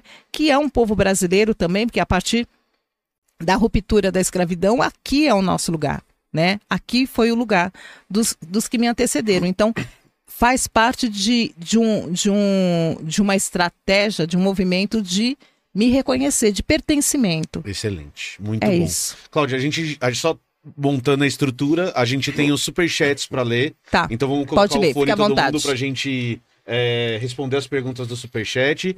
Aí depois nós três é, falamos as nossas considerações finais. passamos para você fazer as suas considerações finais e a gente aí vai para os finalmente do E nosso programa. dá- Já sabemos o- os finalmente, né? Você faz o. Sabemos por que você tem uma memória tão boa, Cláudia? E se ela não lembrasse, eu ia lembrar. Se ela não lembrasse, Apesar de eu saber que eu vou 700 ficar pessoas- traumatizado, mas tudo bem. Vamos lá, vamos colocar o cone pro Fábio e pro Cleiton. Quem vai ler hoje é o Cleiton?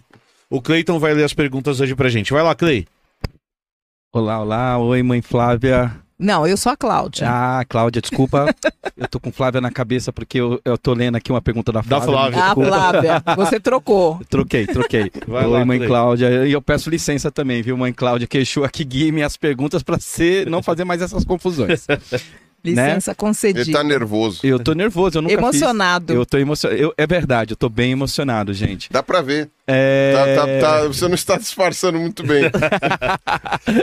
Então, ahn, Antônia Maraganha, né? Que é a primeira pergunta aqui. Ela, eu leciono religiões em escolas públicas e vivo encrencado com os pais, pois insisto em falar sobre todas as religiões, inclui- incluindo candomblé, o santanismo e a sintologia. Aí tem uma É, segunda tá- pergunta tá- que é Vai longe. Pirula, Pirula abriu concurso para paleontólogo na PB. Vê lá. Ah, Vamos na pra Paraíba. É o, o, o Fábio tinha comentado. Tinha mandado superchat pra me avisar que abriu um Que concurso, tem concurso na pra Paraíba. você. Tá bom. É, eu não só foi bem uma pergunta, né? Só- posso só fazer um comentário rapidinho? Muito obrigado por mandar o concurso pro meu amigo Pirula. Valeu. Gente, mas a gente trabalha, a gente tem profissão, a gente ganha o nosso dinheirinho também. Não, não tô E criticando. eu não posso prestar concurso se não quiser. Eu te eu, Pirula, eu, eu estou te defendendo, Eu Pirula. sei. Você tem um trabalho que você faz maravilhosamente bem. Muito Se obrigado. você quiser ser paleontólogo numa universidade, você tem todo o direito. Eu não sei nem se é a universidade. Sabe onde é que eu acho que é? Ah, Eu acho que é no Centro Paleontológico em Souza. tá, tá, na cidade tá. de Souza, Sim. que é o museu a céu aberto Então, lá das pegadas. Eu só estou Eu te acho- defendendo, meu amigo. Tá você é excelente no Mas trabalho que muito você obrigado, faz. Se Emílio. você quiser fazer outro trabalho, por favor, faça, mas não é uma obrigatoriedade. É só isso. Então vamos lá. Vai lá, o- vai lá, Clay. Fernanda Você quer que eu Ferreira. comente a, a- Como é que chama a professora? Ah, é verdade. Isso Flávia. seria legal. Falar sobre ensino de, ensino de religião. Ensino religioso. Isso. É Gostaríamos o- demais. É o professor Antônio Maraganha. Desculpa Ah, tá. Então, Antônio. ele, ele não fez uma pergunta, mas eu só vou comentar essa dificuldade que ele tem. Ela já está identificada desde. É assim, ela está identificada desde sempre, mas é, a partir de 2003, quando a gente tem a Lei 10.639, que obriga o ensino da cultura é, afro-brasileira e a história da África, a gente começa a ter essas dificuldades. Porque ainda dentro do imaginário e o imaginário que tem a ver com esses livros escolares que não colocam a história a história negra da forma em que ela é, a gente tem é, a questão da religião. A- as culturas afro-brasileiras e também as indígenas, elas não diferenciam a relação com a natureza. É, homem, mulher, criança, deuses, o dia a dia, a organização social dessas comunidades, elas não dissociam a relação com o religioso, né? A gente vai chamar de religioso ou de tradição sagrada. E é quase impossível a gente falar sobre cultura afro-brasileira sem falar dessa influência que vem dos terreiros, da ritualidade, da comida, né? E muitos professores e professoras, e isso tem é, é dados das pesquisas sobre a implementação, a implementação da lei, elas acabam tendo dificuldades de falar sobre toda esse complexo dessa cultura afro-brasileira em escolas onde principalmente tem muitas famílias evangélicas. Então, quando ele fala, olha, eu tive muita, muito problema com os pais, é porque a escola dele estava tentando implementar esse conteúdo, até porque ele tem a, lá ele tem a disciplina de religião e a, as famílias que são eva- evangélicas vão até a diretoria e impedem que esses temas sejam abordados, mesmo sabendo que são conteúdos didáticos. Ninguém vai ensinar ninguém a, a praticar a religião. Mas é, se você pode falar, se você, você pode ouvir com respeito sobre a religião católica, por que você não pode ouvir com respeito sobre a religião do outro? Né? Não estou falando nem só das religiões afro-brasileiras, mas ah, os ensinos de religião no Brasil eles precisam ser revistos em relação a conteúdo. E quando a gente vai falar de lei 10.639, qualquer disciplina deve abordar sobre a cultura negra, indígena, africana. Uhum. Né? Então, acho que esse bloqueio tem a ver com racismo religioso. Sem dúvida. Sem dúvida. Vai lá, O Clay. próximo é da Fernanda Ferreira para o Ruas. Estou indo te visitar no presídio Aníbal Filho, presídio em Recife, viu, Ruas? Ah, aguardo você lá, ansiosa. Semana que vem, Carlos Oz estará preso de novo, Cláudia. Ah, é isso? É. Na Bienal do Livro de Pernambuco. É que a gente, a gente criou um- uma história aqui, porque Ruas, é um além de ser um cartunista brilhante, ele trabalha muito. E ele foi a muitas bienais esse ano. E aí, nos programas que ele não pôde participar, eu e Pirula dizemos que ele está preso. Ele tá e aí, preso. semana É. que vem, ele estará preso Novamente. Não vem ao caso a origem dessa, dessa piada, mas, dessa piada. mas não deixa de ser uma verdade, porque o Ruas vai pra Bienal e ele fica preso em Ele sua trabalha cadeira. muito, ele fica 12 Eu horas lá. preso dentro de um estande. É, dele. a, a bunda dele se transforma em, em É. um, objeto, em um objeto cúbico. Eu acho até que eu não tenho Você leva bunda. o carimbo? É, olha, eu gerei uma tendinite de É, tanto então. autografar no Então. passado, então eu realmente estou precisando de um carimbo. Então, leve um carimbo para a próxima Não, prisão. E, e ele ainda, além. Porque não basta assinar os livros, ele tem que desenhar em todos os Então. livros. Então, são horas e A horas de pessoa trabalho. saiu de casa, foi ali Não, não é me uma ver. crítica, eu não tô dizendo, se- por favor. Não, sim, eu só tô falando que a pessoa comprou um produto meu, o mínimo que eu posso fazer Ficou na fila pra te ficou ver. na fila é fazer um desenho bacana ali pra ela, né?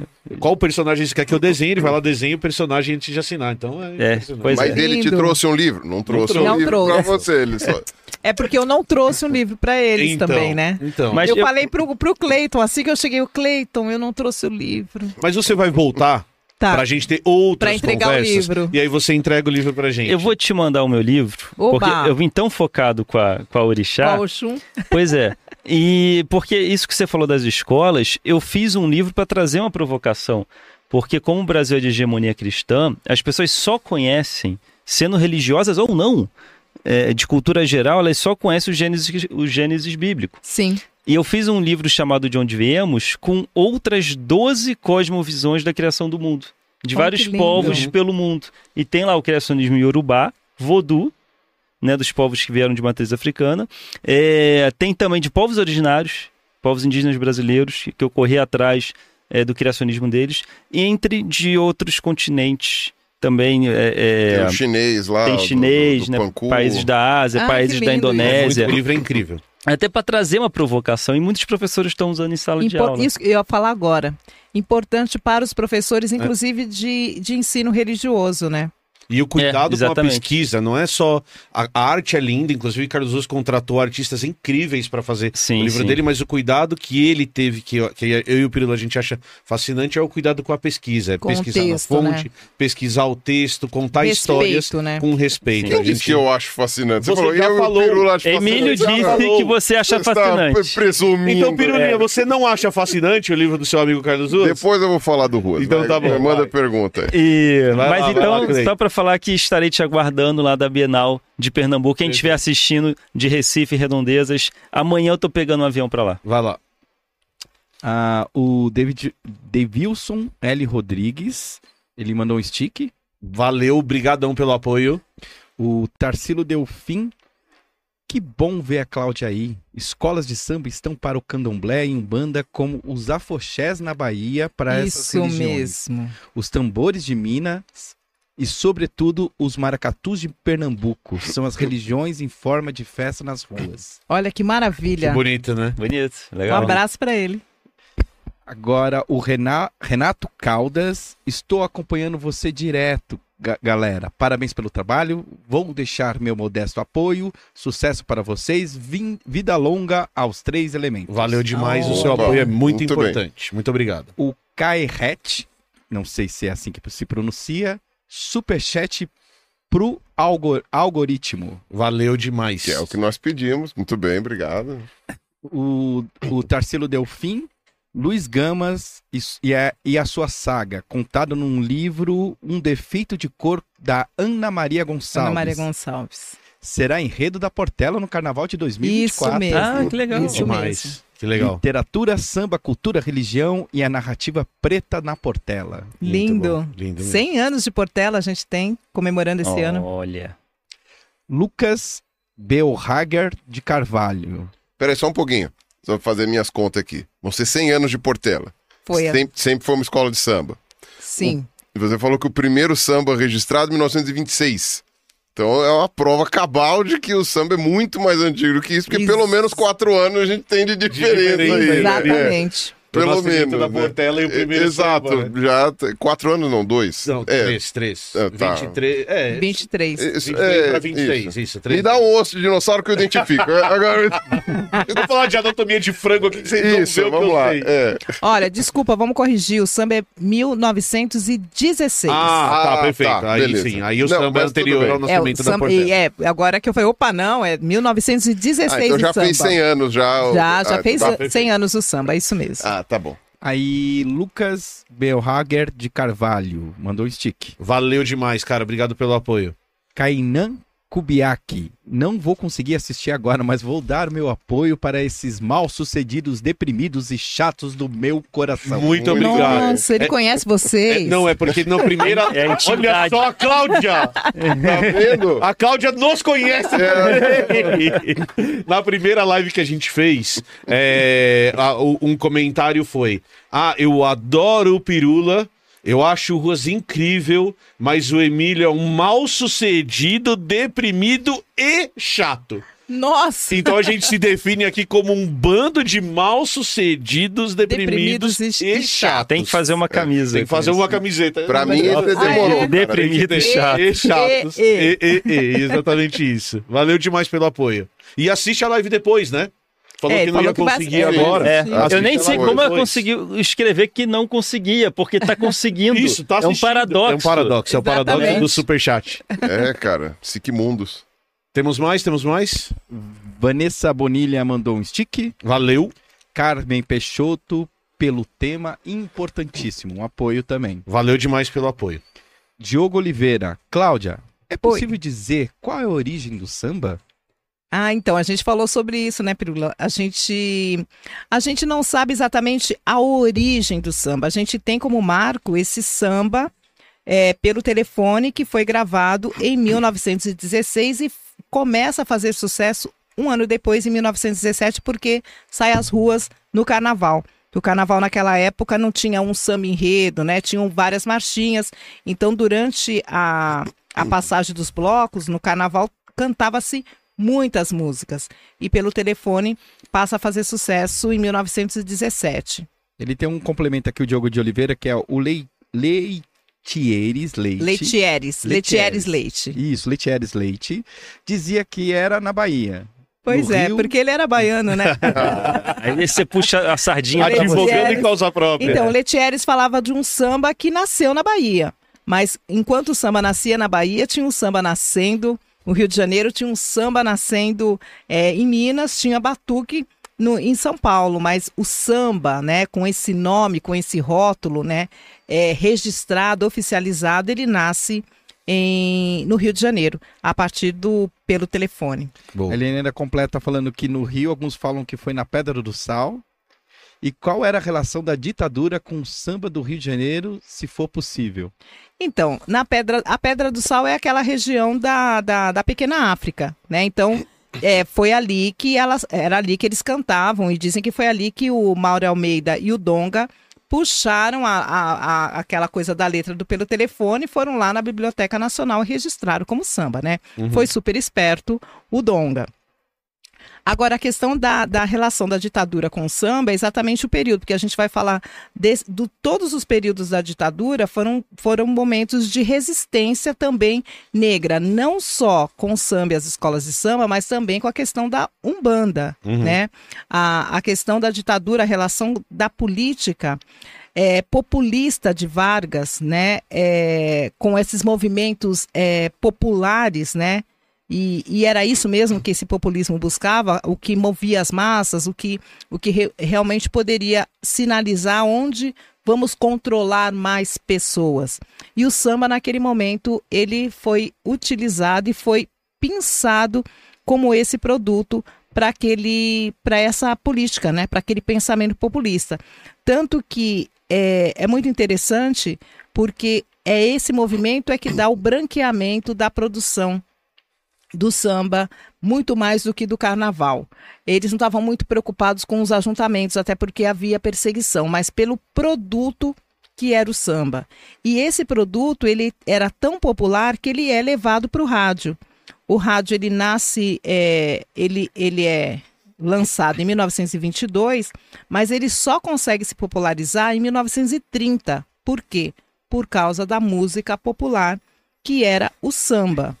E para esse samba entrar nesse veículo hegemônico, ele tinha que ser branqueado, não na forma, mas no jeito de se apresentar. E aí começam a forjar artistas, tanto que os artistas, o rei do samba, a rainha do samba, cantavam músicas dos pretos. Mas quem aparecia nas capas de revistas, porque na época tinha muitas revistas do rádio, né? E nos programas de auditório, nas, nas emissoras de rádio, eram artistas brancos. Excelente. Vai lá, Clay. Aí o Lucas Benwager, ou Benarger, Ó, quem de falou que tinha ido Carvalho. pra casa, ó? Então, Tá aqui. Não, mas você espera o final do programa. Você, você fica sentado aí. Você espera cinco minutos. Tá acabando. É claro, tá não- acabando. não é você que vai pra casa dele. Tá- não, o problema é dele. Tá acabando. É, vamos para a pergunta. Vai lá, do Clay. Lucas. Sempre reflito sobre a falta de museus que tratam desse assunto. No Sul existem centenas de museus sobre a colonização alemã ou italiana, mas nenhuma sobre a escravidão. É, no sul, olha, olha que interessante. E o sul é a região que mais tem terreiros de candomblé hoje no Brasil, mais do que Salvador. Se a gente for pensar que no imaginário Salvador é a terra do candomblé, e na verdade nem é Salvador, se a gente for falar em terra de candomblé, a gente vai falar das, das regiões do recôncavo, mas o sul do país é onde a gente vai ter mais quantidades de terreiros de matrizes africanas. Mas ali tem uma colonização europeia muito forte, né? Então, Uhum. provavelmente ali a gente vai ter muito mais exaltação às origens europeias que vão colonizar aquelas terras do sul do que a própria escravidão, a escravização de negros, que inclusive eh, alguns bairros apagam essa presença negra lá e vão exaltar a presença da, da- das- da- do- dos grupos de, migra- de Uhum. imigrantes, né? Vai lá, Clay. O, um tal de Altair Souza. Aí, isso aí é picareta, hein? Isso aí não é respeitável, não, mas vai lá. Ah, mas vou falar assim é, mesmo, tem, que, é. tem que ler, né? Mandou o superchat, a gente tem É. que ler. Excelente discussão. Uma coisa importante para todos é lembrar de suas origens. É uma boa medida do privilégio e dos condicionantes modernos das percepções individuais. Excelente. Nossa, arrasou. Não, Quem é, É o ele? Altair do Daru É Rodô, que, ele? que é ele. Ele- Nossa, ele, ele é muito. Já ele te convidou. Que ele É já te convidou. mesmo. Você vai pro programa dele. que ele é incrível. Já aceitei. Boa, boa. João Francisco mandou um stick. Boa, valeu. João. Obrigado pelo apoio. Verônica Voz do Fogo também mandou outro stick. Valeu, Nossa, Verônica. hein? Voz do Voz do fogo. Do Yara Fogo. Patrício, melhor convidada. Emílio, melhor professor. Ruas, melhores perguntas. Pirula, melhores argumentos. Eu não, Boa, fi- eu não fiz pergunta. Você não fez. É, Por isso que Melhor as pergunta. melhores perguntas Eu já- ficaram para o Peru. eu já achei que Pirula. eu já achei que eu que eu que ia vir uma zoeira pra cima. É, de Mas né? agradeço, agradeço. Muito obrigado, Os elogios. Obrigada. Roberto Teixeira da Silva deixou um stick. Bruno Guedes. Aproveitar aqui o dinheiro que o Google às vezes paga para responder enquete para prestigiar o programa. Valeu demais. Não, e ele mandou 5 dólares canadenses, ou seja, a conta do mês do, do Três Elementos está paga. É. Márcio Up, três elementos. Um exemplo de tolerância. Eu tinha uma pergunta para te fazer em relação a esse comentário. Hum. Tolerância é um termo que, para mim, tem um incômodo nessa história. E eu, eu não preciso. E, e o Márcio é, um, é um meu- dos meus melhores amigos. Então, a, a, a Camila tava conversando com ele no WhatsApp sobre isso pra gente conversar. O, o termo tolerância só me incomoda ou eu tô sendo purista demais? É, muitas tenho- pessoas se a falam, minha ah, eu não pergunta faz quero... sentido. Ah, eu não quero ser tolerado, eu quero ser é, respeitado. Num, num- numa perspectiva, então vamos falar por dois lados, né? Por um lado, tem razão, a gente quer ser respeitado. Tolerar é algo que. Tá no limite, É, né? é como se assim, você não, não tivesse sentimento pelo que você está fazendo. Simplesmente eu tolero. Mas, por um outro lado, se a gente for ver a questão da intolerância religiosa se a gente é, desqualificar. Eu vejo muitas pessoas falarem: eu não quero que me tolere, eu quero que me respeite, ah, eu não quero saber dessa coisa de intolerância. Você desqualifica é, algo, al- um instrumento para discutir sobre a questão da, da, da falta de respeito sobre algo. Então, eu acho que eu, eu, não, eu não uso intolerância religiosa, eu uso as, é, eu vou usar intolerância religiosa quando eu vou falar de outras religiões contra outras religiões. Quando eu falo de religiões de matrizes africanas, eu falo racismo religioso, porque a, o componente racial e da cor da pele ela está colocada, né? E está colocado historicamente, como a gente falou. Então, é, eu não deixo de usar intolerância, mas eu diferencio. Intolerância é, é a falta de respeito ou a discriminação de qualquer religião sobre a outra.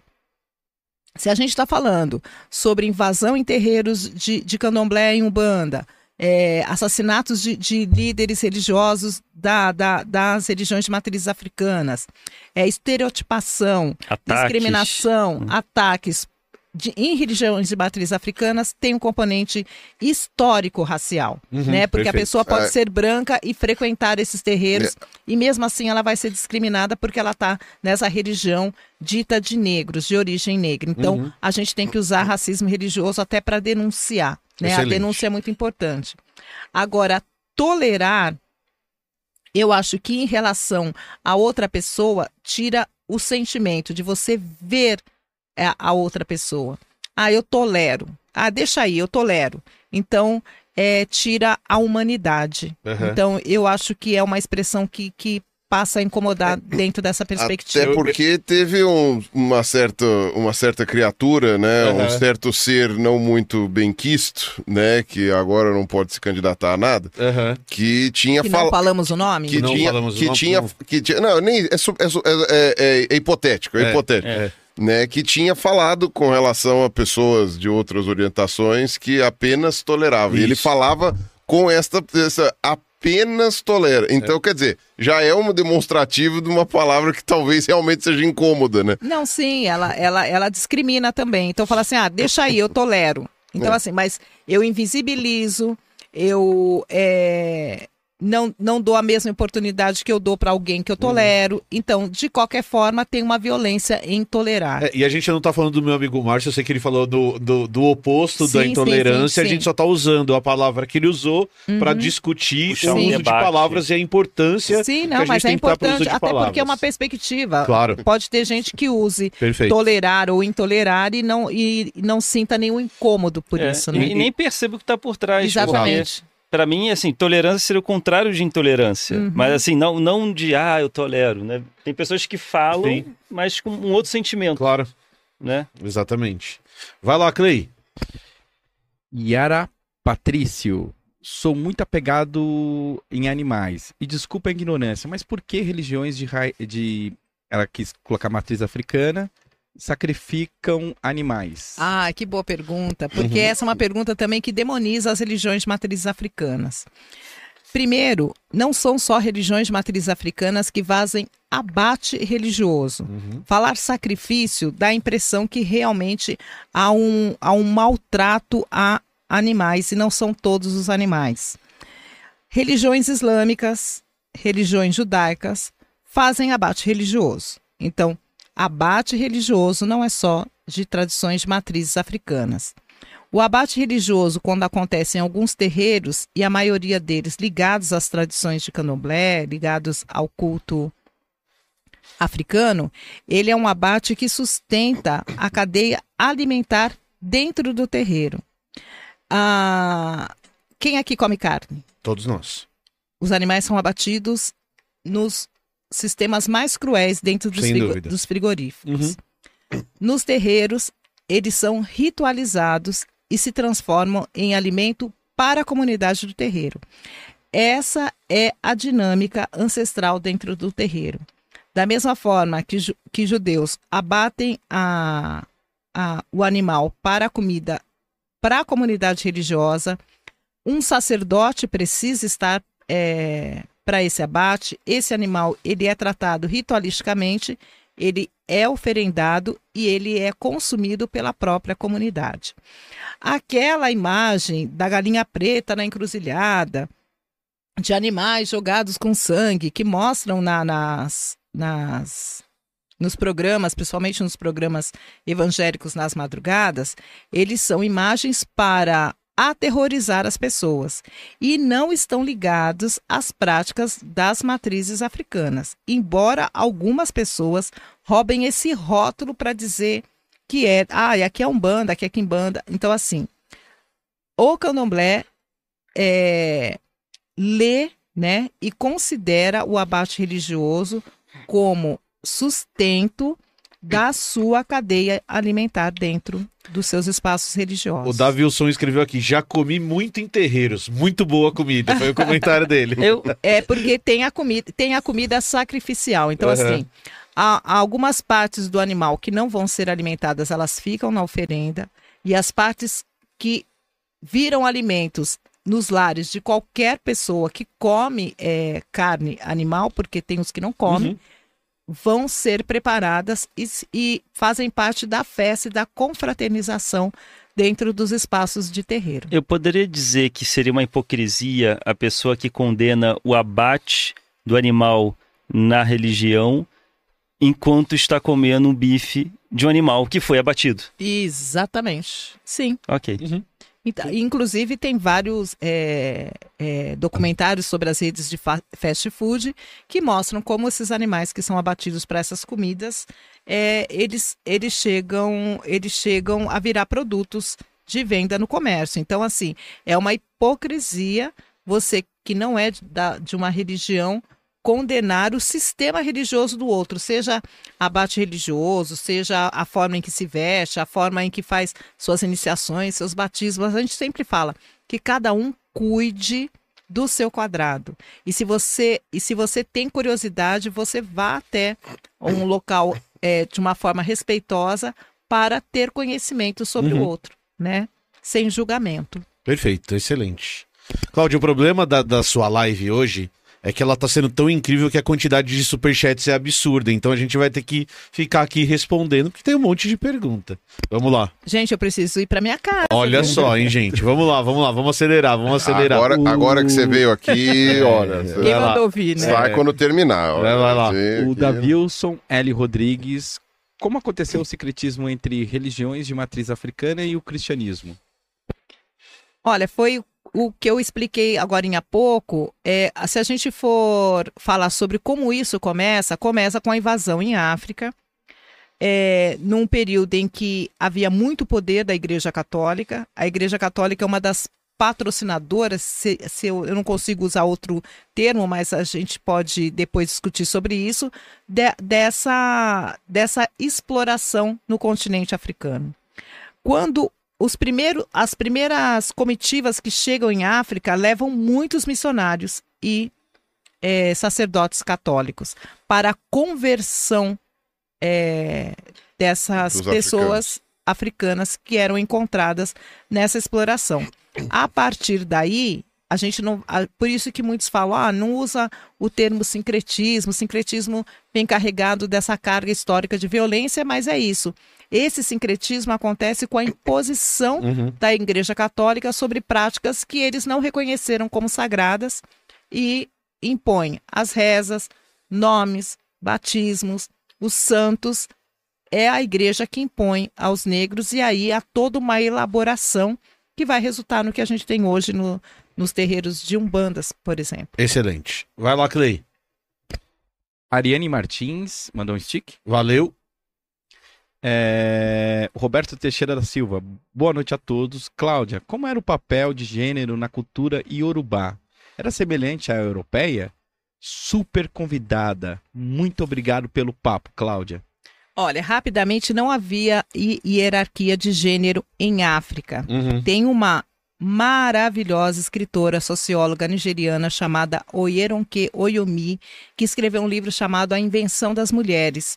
Ela vai retratar e vai eh, comprovar como a invasão colonial em África ela destitui sociedades matriarcais onde mulheres tinham domínio da sociedade e como a, essa questão da generificação de hierarquias de gênero foi imposta em África por esse sistema ocidental e patriarcal.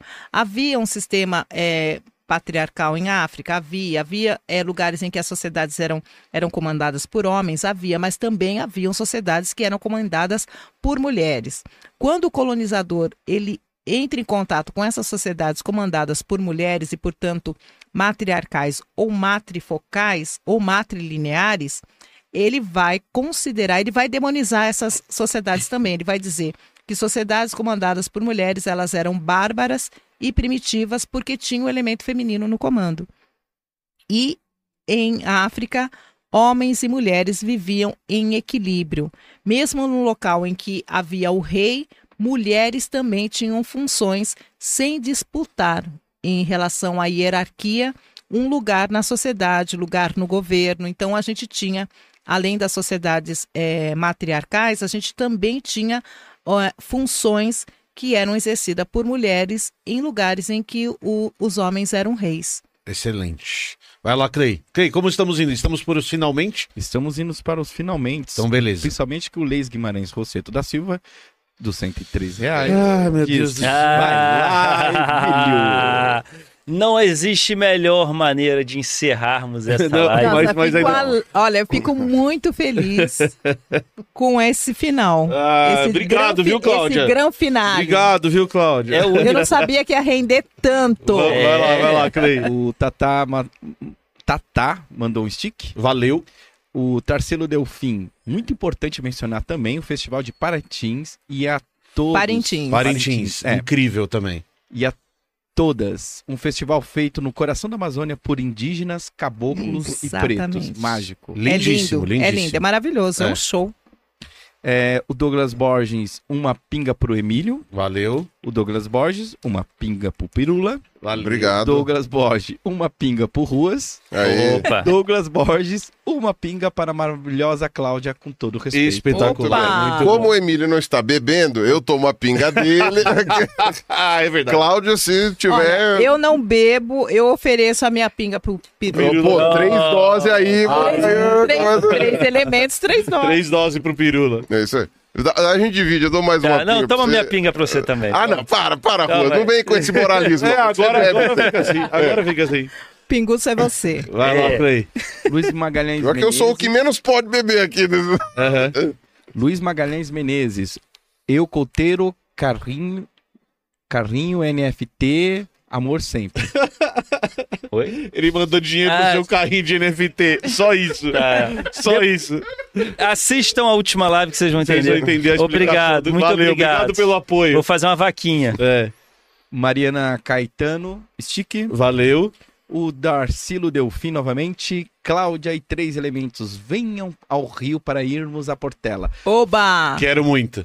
Faço questão de recebê-los e tenho certeza que essa conversa pode se desdobrar. Muito bom. Valeu. Adoraria ir pro Rio pra conhecer uma escola de samba no Rio, que deve ser um negócio mágico. Eu conheço Deve Portela, ser espetacular. conheço é, Caprichosos, Viradouro, só passei em frente.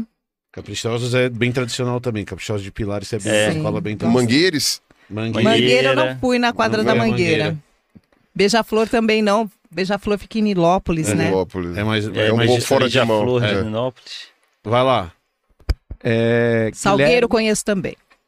Guilherme, Guilherme PS. Boa noite, Cláudia. Oi. Como o candomblé e a umbanda e outras religiões de matriz africana veem a homossexualidade e a comunidade GLBTQIA+, um grande abraço de Foz de Iguaçu, Paraná para todos os elementos. Valeu bem. demais. Obrigado. É uma questão bem importante, bem atual na para Umbanda e para o Candomblé, a questão de, de- de- da sexualidade, né? É, tanto o Candomblé quanto a Umbanda, eles a- sempre acolheram muito bem essa diversidade. Então, é, não tem o, o olhar da tradição. Se a gente for falar em, em Candomblé, a gente vai pensar em África. Homens, mulheres, eles eram tratados com equidade e aqueles que, que tinham as suas, as suas orientações sexuais diferenciadas, eles também tinham lugar na sociedade. é, alguma, algumas sociedades, principalmente as matriarcais, tinham as mulheres marido, né? Que, que assumiam mesmo o lugar, a função de função, as funções masculinas, vamos dizer assim. Então, tinham as mulheres maridos, como tinham também os homens que eram esposas. Então, e essa tradição ela, ela é trazida para pro, os candomblés.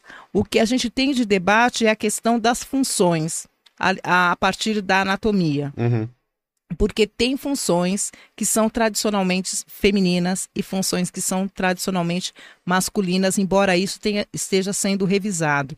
Mas em, em terreiros que são muito tradicionais, por exemplo, a, é, a questão da homossexualidade masculina e feminina ela não pode interferir no papel. Por exemplo, a gente tem rituais em que só as mulheres podem Tá. pôr a mão.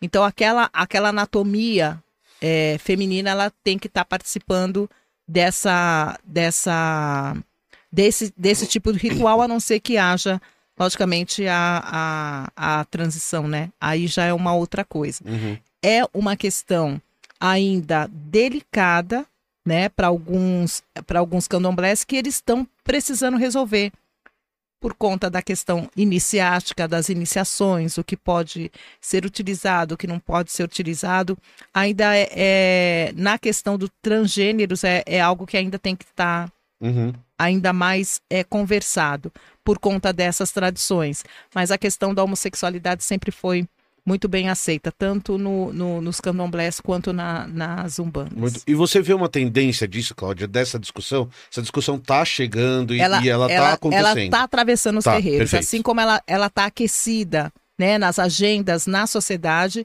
ela está atravessando os terreiros. Aham. Então, nós que somos líderes, dirigentes, a gente precisa também é, atender essa demanda da sociedade. Por exemplo, no meu terreiro, a gente, a gente tem pessoas de todas as orientações e a gente respeita e não limita as funções. Então, assim, no, no meu terreiro, mulheres tocam atabaque. Uhum.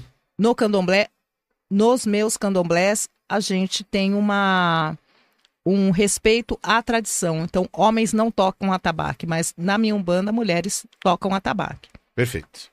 Vai lá, Clay. Clink, obrigado pelo conteúdo. Valeu demais. E Jenny Barbosa, favela. Não, a Jenny Barbosa mandou um stick, desculpa, tava coladinho ali. E a Libedeza, favela é porque a. a- Ela, ela deu uma explicação, eu vou tentar arrumar aqui, porque às vezes sai escrito de uma. Favela é porque a cidadela de Canudos era construída no morro Cidadela da de favela. Canudos, isso No mesmo. Morro da Favela. Morro da- da Eu lembro favela, que é. tinha uma história de Canudos. E é, fave- você falou, eu não lembrei da história de Canudos, bem lembrado. Boa. Aí ela dá o nome do. O nome científico. Aí me ferrou, né? O disléxico, que troca os nomes. Sinitocolos quercifólios. Ok, é o nome científico. Aham, é o nome científico de. Do. Eu acho que é da planta, né? Da planta Favela. que chamava Ah, tá. Isso, perfeito, perfeito. Entendi. Tá bom. Entendi. Soldados que voltaram de lá construíram as casas no Morro da Providência após serem abandonados pelo Estado. Ah, Ah, excelente. Bem Isso parecido com a Guerra É. do Paraguai que você falou. É, pessoal- É, a gente, soldados- quase, a gente quase pegou, mas eu acho que tem, tem, a, tem a ligação com a, com a, Teve com a alguma guerra, coisa. sim. Tem, é, e sim. o período Muito é legal. próximo. Tá ótimo. É, gente, esse foi o último superchat. Muito obrigado pra todo mundo que mandou superchat pra gente. A gente precisa lembrar que a gente precisa existir. Além do superchat nos ajudarem com perguntas e com informações incríveis, o superchat nos ajuda financeiramente. Então a gente tá planejando abrir o nosso programa de apoio. Apoia. A- o nosso apoia-se, daqui É. a pouquinho ele vai estar disponível. Considere, já começa a considerar mentalmente que pra gente, a gente tem uma equipe muito legal aqui, nós temos quatro, cinco pessoas trabalhando com a gente o tempo todo, fora nós três, fora o nosso convidado, fora o pão de queijo. A gente precisa sim do apoio de vocês pra continuar existindo. E certo? bota no comentário se você apoiaria se a gente abrisse. Exato, coloca aqui no comentário. Um Carlos. Ruas, é por isso que eu te pago milhões de reais pra estar aqui, Carlos Ruas. Obrigado. Faça o seu primeiro, o seu, os seus finalmente, Carlos Ruas. Vamos lá. Bem, gostaria muito de agradecer a Cláudia pela sua presença, por ter saído de casa, por ter a- aguentado a gente por mais de duas horas. Quase du- duas não. Três, Três horas, Nossa, três foi seu horas. recorde, Tá Cláudia. curto. Três horas, tá curto. Dá Foi pra, seu dá- recorde. Dava pra falar mais foi, três. mim pra- Olha, recorde da Putz, fala- Cláudia. a gente perdeu um monte de, de, de Não, assunto tem um monte de ainda. assunto que o monte Carlos Ruas nem fez as perguntas que ele anotou no caderninho. Então a deixou. gente, você volta aqui em outro Tá, momento. na próxima eu venho pra dormir. tá? Boa, já vem, já de vem de pijama, pijama. a gente Isso, arrumou um colchão. Na próxima eu venho. Então, assim, muito obrigado pela sua presença aqui, sempre é, é, agregando e enriquecendo a história do país em que vivemos. Obrigada, obrigada, O- Ruas. hoje a gente vai inverter, o Pirulinha vai terminar. Eu vou falar agora, o Pirulinha termina. A Cláudia já falou dos recados finais, como a gente Ok. sempre faz. E eu dança vou, funk. Eu vou. Cláudia. eu não vou falar mais nada! Chega! falar nada, mas- é, Eu não Te- saio daqui. Teve uma, Eu não ia teve falar uma, nada, te- mas- teve uma discussão uma vez no chat é, que, o, Al- que o- um amigo nosso participou, que é o Reinaldo. E, a, e, a, pe- e, o- e a pessoa que tava comentando ali, ele falou assim: Ah, o Três Elementos saindo pra um caminho que eu não acho legal, é uma ideia muito boa que vocês estão estragando. Como se a pessoa soubesse qual é a ideia da nossa criação, com a nossa equipe, com uma galera que pensou no Três Elementos. E, Cláudia, até agora a gente, como o projeto estava começando, ele era um projeto embrionário, a gente chamou muitas pessoas que a gente admira, que trazem um conteúdo muito legal. Então, nós- as nossas outras lives foram incríveis, mas a gente começa agora com você um ciclo de receber pessoas que são pessoas novas pra gente, que vêm trazer informações que a gente não conhece, de um conteúdo que a gente não. não, É, a, não gente, con- a gente começou Café com Leite porque Isso. tinha, veio os brothers. Veio os brothers. A galera que a gente já conhece. Veio os amigos. Que é os amigos. parentes. Veio os parentes. É, que leva daquele. Que a que gente já que foi no bar, sabe? O pessoal que a gente já conhecia. Então eu vou dar um recado pra todo mundo que tá assistindo, que é a live de hoje é a primeira live em que a gente mostra pra que o Três Elementos existe. Legal. A gente traz um conteúdo que é um conteúdo científico. A Cláudia é uma doutora na área que ela traz, mas a gente quer ampliar o conhecimento do que é ciência para um público que está muito acostumado com um tipo de ciência. E a gente quer que o nosso público entenda que ciências sociais, que história, que o conhecimento do nosso povo é fundamental para que a gente construa um lugar um pouquinho melhor para a gente viver para todo mundo. E que esse deveria ser o nosso objetivo. A gente, como sociedade, deveria ter um objetivo de fazer, de construir, de pensar em alternativas que melhorasse a vida de todo mundo. Porque a hora que eu melhoro a vida de todo mundo, a minha vida melhora também. Então eu preciso dizer para você que eu estou agradecido demais pela sua presença, porque além da aula que você deu aqui pra gente, eu que foi incrível. Você nos ajudou a mostrar para o nosso público qual que é o nosso objetivo. Nosso objetivo não é só falar de evolução, que é o que a gente fala sempre. Nosso objetivo é conhecer outras coisas, conhecer outras visões, conhecer outras pessoas e fazer aquelas perguntas que a gente não sabe, que a gente não conhece, contar as histórias que a gente não, não, não consegue ver. Então, Que às vezes não tem nada, Não tem nenhuma nada. ideia, né? Nada. né? Então, para as pessoas que queriam entender o que é os três elementos, os três elementos é isso. Os três elementos é o meu espaço, é o espaço do Pirula, é o espaço do Carlos Ruas, é o espaço do Cleiton, do Fábio, da Camila, do Juscelino, da Lu e da nossa equipe, para que a gente entenda o mundo um pouquinho melhor sobre as mais diferentes perspectivas. Então, eu te agradeço demais. Eu espero que um monte de gente venha, veja essa live. Eu espero que você vá no Naruhodô e um monte de gente escute o que você tem para falar. Obrigada, Porque obrigada. foi um Seguidores papo, no Instagram, muitos né? seguidores no Instagram e que, e que você chegue a cada vez mais pessoas para que essas histórias sejam contadas. E, aí eu vou dar um depoimento pessoal. Hoje eu não tô num bom dia e a sua live foi a melhor live que a gente fez nos Três Elementos. Nossa, então muito obrigado obrigada, por estar obrigada, aqui. Obrigada, foi um gratidão. papo, foi um papo incrível. Obrigada. Muito obrigado por estar aqui conversando com a gente e o que a gente falou é verdade. Volte porque Carlos Ruas tem 15 perguntas para te fazer ainda, ele não conseguiu fazer. Então a gente tem muitos assuntos ainda para conversar. Vai lá, É, Pirulinha. Eu diria assim que faltou realmente falar muita coisa, né? Porque a gente nem falou tanto assim como foram os seus métodos de estudo na na sua, na sua Ah, tese, tá. como foram a, a Metodologia. metodologia, como que busca essas coisas. Referenciais teóricos, Exato, estado da isso- arte, aquela Isso coisa, são umas né? coisas que são muito interessantes Eu ainda queria perguntar um monte de coisa sobre a cidade de São Paulo e as coisas que eu Nossa, adoro. um monte de coisa. Um Que, monte. assim, exatamente com relação a essa questão em, em relação à, à parte da, da- das relações populacionais ali, Da né? formação, né? Da formação, que eu acho que é muito interessante e que, de fato, a gente não fica sabendo. Quer dizer, Uhum. só quem trabalha na área, né? Quem não trabalha acaba ficando na ignorância, que pra mim é sempre uma coisa muito. É, é, bom, você vê, né? Desde criança. Eu sou de São Paulo, então eu vejo, passo, né? Então é muito louco você saber o que, que existia ali há razoavelmente muito pouco tempo, né? A gente não Sim, está falando sim. do período jurássico, a gente está falando de coisas há razoavelmente muito pouco tempo, né? Então, ah, eu quero, ah, assim, fa- faltou assunto. Não, só faltou tempo. É, faltou Sobrou tempo, assunto. sobrou assunto, sobrou assunto. A gente ainda tem muita coisa para falar. Eu acho que é um, é, um, é um tipo de assunto muito legal. A gente nem falou depois do que vem do samba depois dessas origens, né? Porque a gente podia ter falado Como está o samba como está o hoje, né? samba, né? Voltarei, Aquelas voltarei pra falar de respostas, samba. Boa. respostas Zeca Pagodinho, né? Qual a diferença? É samba, pagode É, ou samba, partido pagode, alto? É, né? o que é? Ele é parecido com o pagode, mas é, parece o samba. Né? Fazer essas coisas assim que eu acho que a gente ainda tem muita coisa para conversar. E, e com relação a essa questão da- das religiões de matriz africana, é, de fato, é, é, sei lá, eu que não, não tenho é, familiares próximos ou, ou coisa assim com, com, é, é, vinculados a isso, pra, e fica essa curiosidade, porque é aquela coisa, né? Ah, é, é, sei lá, no quarteirão do lado. É no quarteirão do lado uma, uma, um tipo de fé do qual. Porque assim, tudo bem, eu também não sou evangélico, não participo do meu evangélico, e eu sei que o mundo do pessoal que tá na igreja evangélica é totalmente diferente do meu.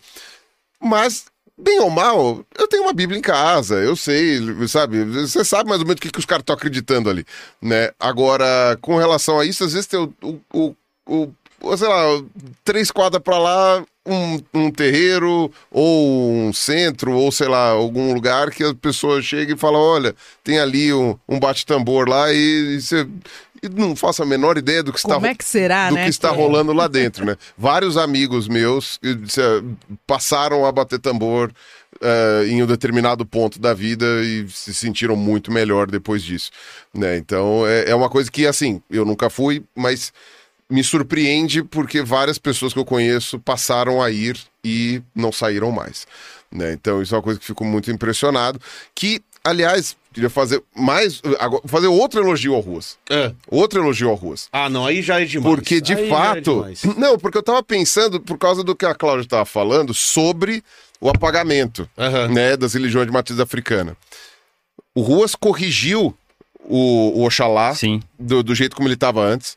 Mas a gente não para pra pensar. Quando que você começou a fazer os desenhos? 2009. 2009.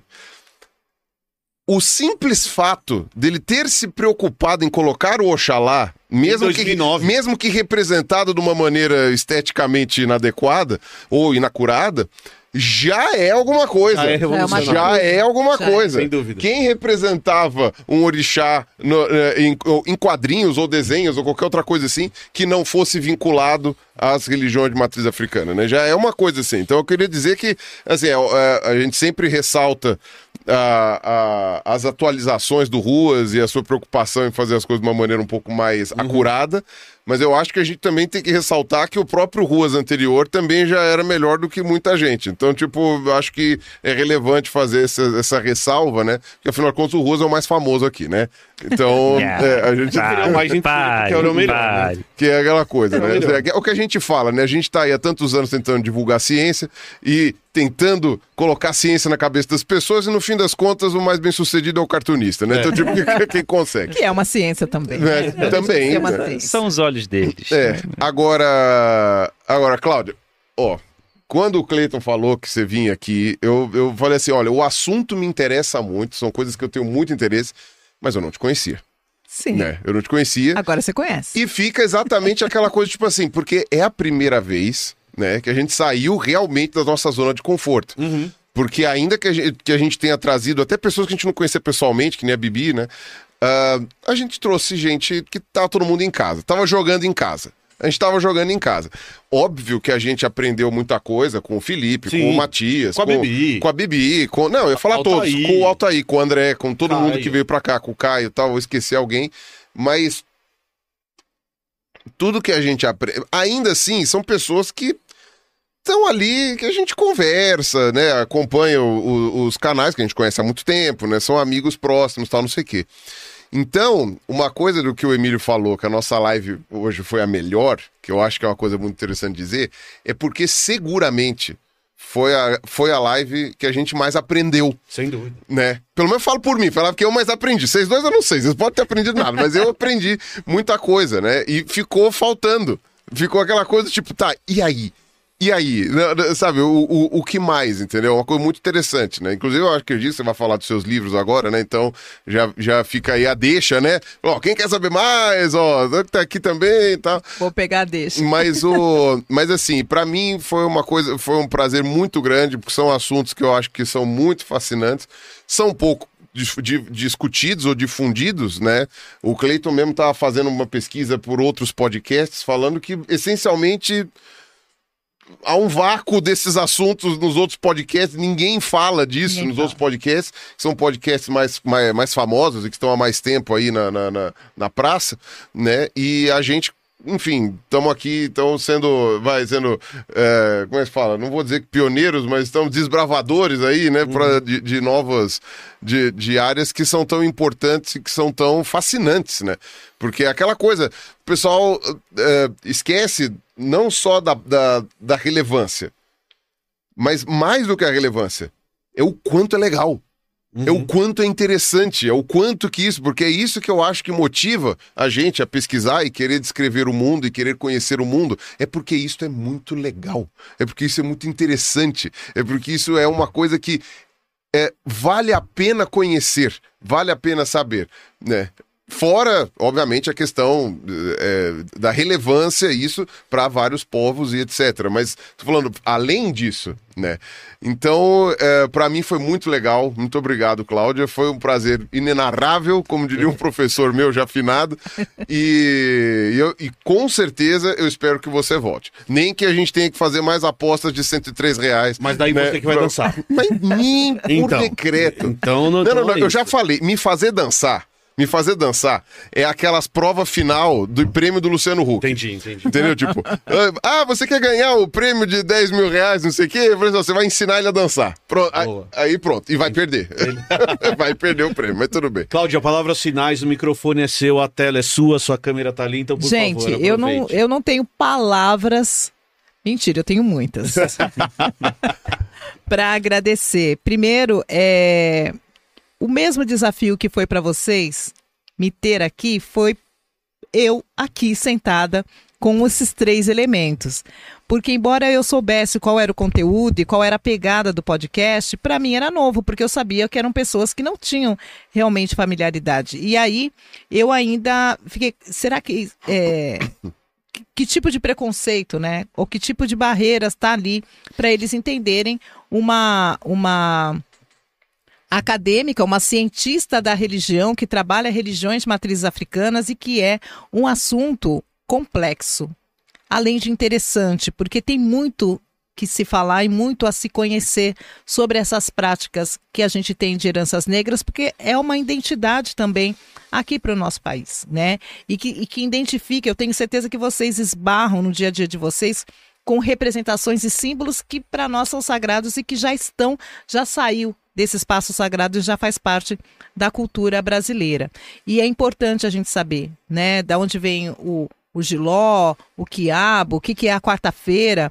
Hoje nós estamos na quinta para sexta-feira e qual que é a representação nas matrizes africanas, porque tem, a gente fala de religiões minoritárias, mas elas foram minorizadas, né?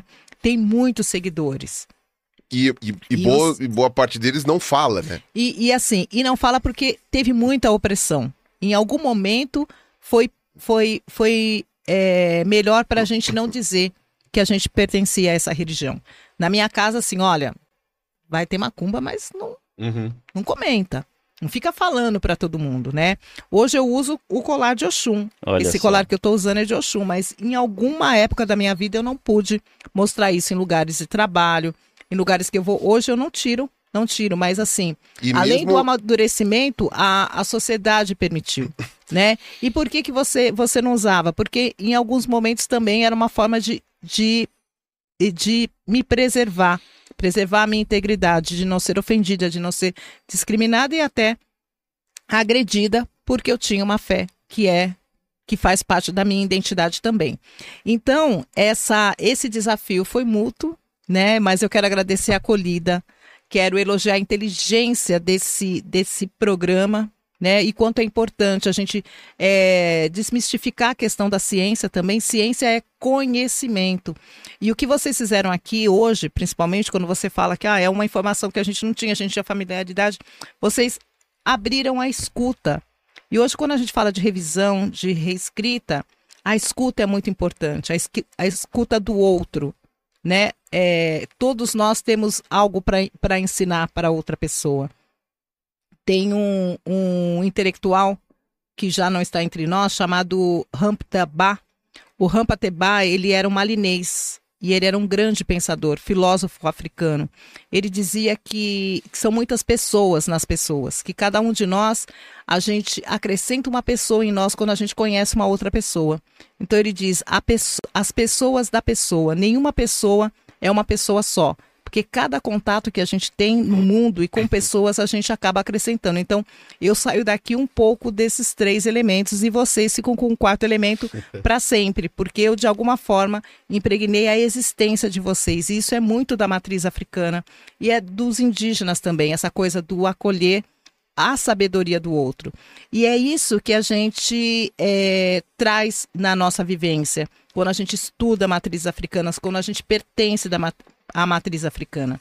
Por isso que essa coisa da discriminação, do racismo, é algo que a gente toma como bandeira para desconstruir, para que a gente possa viver o que a gente realmente acredita do mundo, que nós podemos ser como você é, eu posso ser como você é, independente de gênero, independente de cor da pele. Nós somos pessoas, nós somos existências.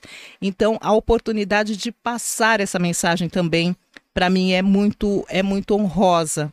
Então, eu quero agradecer vocês, quero agradecer o Cleito, Camila, todo mundo. É, quem mais está ali? O Fábio tá ali, Fábio o tá Cleiton tá ali, ali, Cleiton tá ali. tá ali, nosso time todo tá ali. Beijo para todos. É, adoro essa casa, adoro esse estúdio, adoro esse projeto do Cleiton e da turma dele.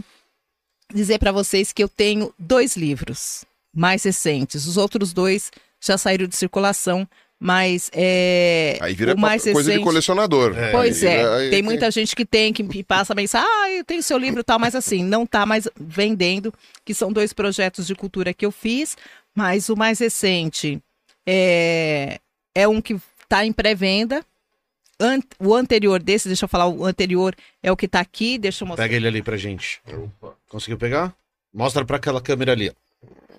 Olha lá, Duas, tá em bonita, enquanto ela câmera. fala. Esse Vai lá. livro aí é o da minha pesquisa de, de mestrado, da dissertação, Só chama Orixás Abre um pouco mais os dedos de baixo. Isso, assim. Orixás no Terreiro Sagrado do Samba, é Exu linda, e Ogum hein? no Candomblé da Vai Vai. Esse, essa capa é de um artista chamado Capim, ele está na rede social, ele tem trabalhos é, ligados a, a, a orixás, e aí ele foi escolhido pela minha editora para fazer a ilustração da capa. A editora é a editora Aruanda, e esse é um livro que fala da história da Vai Vai, história, a história do samba, como é que é essa transição do samba de São Paulo para o Rio de Janeiro, a história das religiões de matrizes africanas, a chegada do candomblé, da Umbanda em São Paulo e a história dos personagens da escola de samba Vai Vai. E é uma história que retrata exatamente aquele lugar que não existe mais. Então eu tenho, eu tenho um carinho, um afeto muito grande pra, pela comunidade da Vai Vai, mas também por essa pesquisa. Porque essa pesquisa é, é, a, é a prova de que o que eles negros fizeram no- na Bela Vista ficou registrado, né? Então tem uma memória aí marcada nessa, nessa, nesse meu livro, que é o Orixás no Terreiro Sagrado do Samba, e eu estou lançando, tá assim, em pré-venda, o livro chamado Exu Mulher e o Matriarcado Nagô. Então vai falar como que Exu foi masculinizado e demonizado na travessia atlântica. Em África a gente tem é um Exu que ele não é generificado, então você não pode dizer é masculino, é feminino, mas ele é representado com a figura feminina e masculina. Essa feminina, ela foi rompida com a invasão patriarcal. Quando eles olham as representações de Exu, onde tem um falo proeminente, né? Ele é muito orgânico, né? Ele recebe rituais é, de, de abates religiosos, enfim. Ah, os missionários cristãos dizem é, é a, a devoção ao demônio e ele é narrado nos escritos dos viajantes, dos exploradores, dos missionários. Essas práticas são narradas como demoníacas. E quando ele é atravessado junto com os corpos dos escravizados, ele chega aqui masculinizado e demonizado.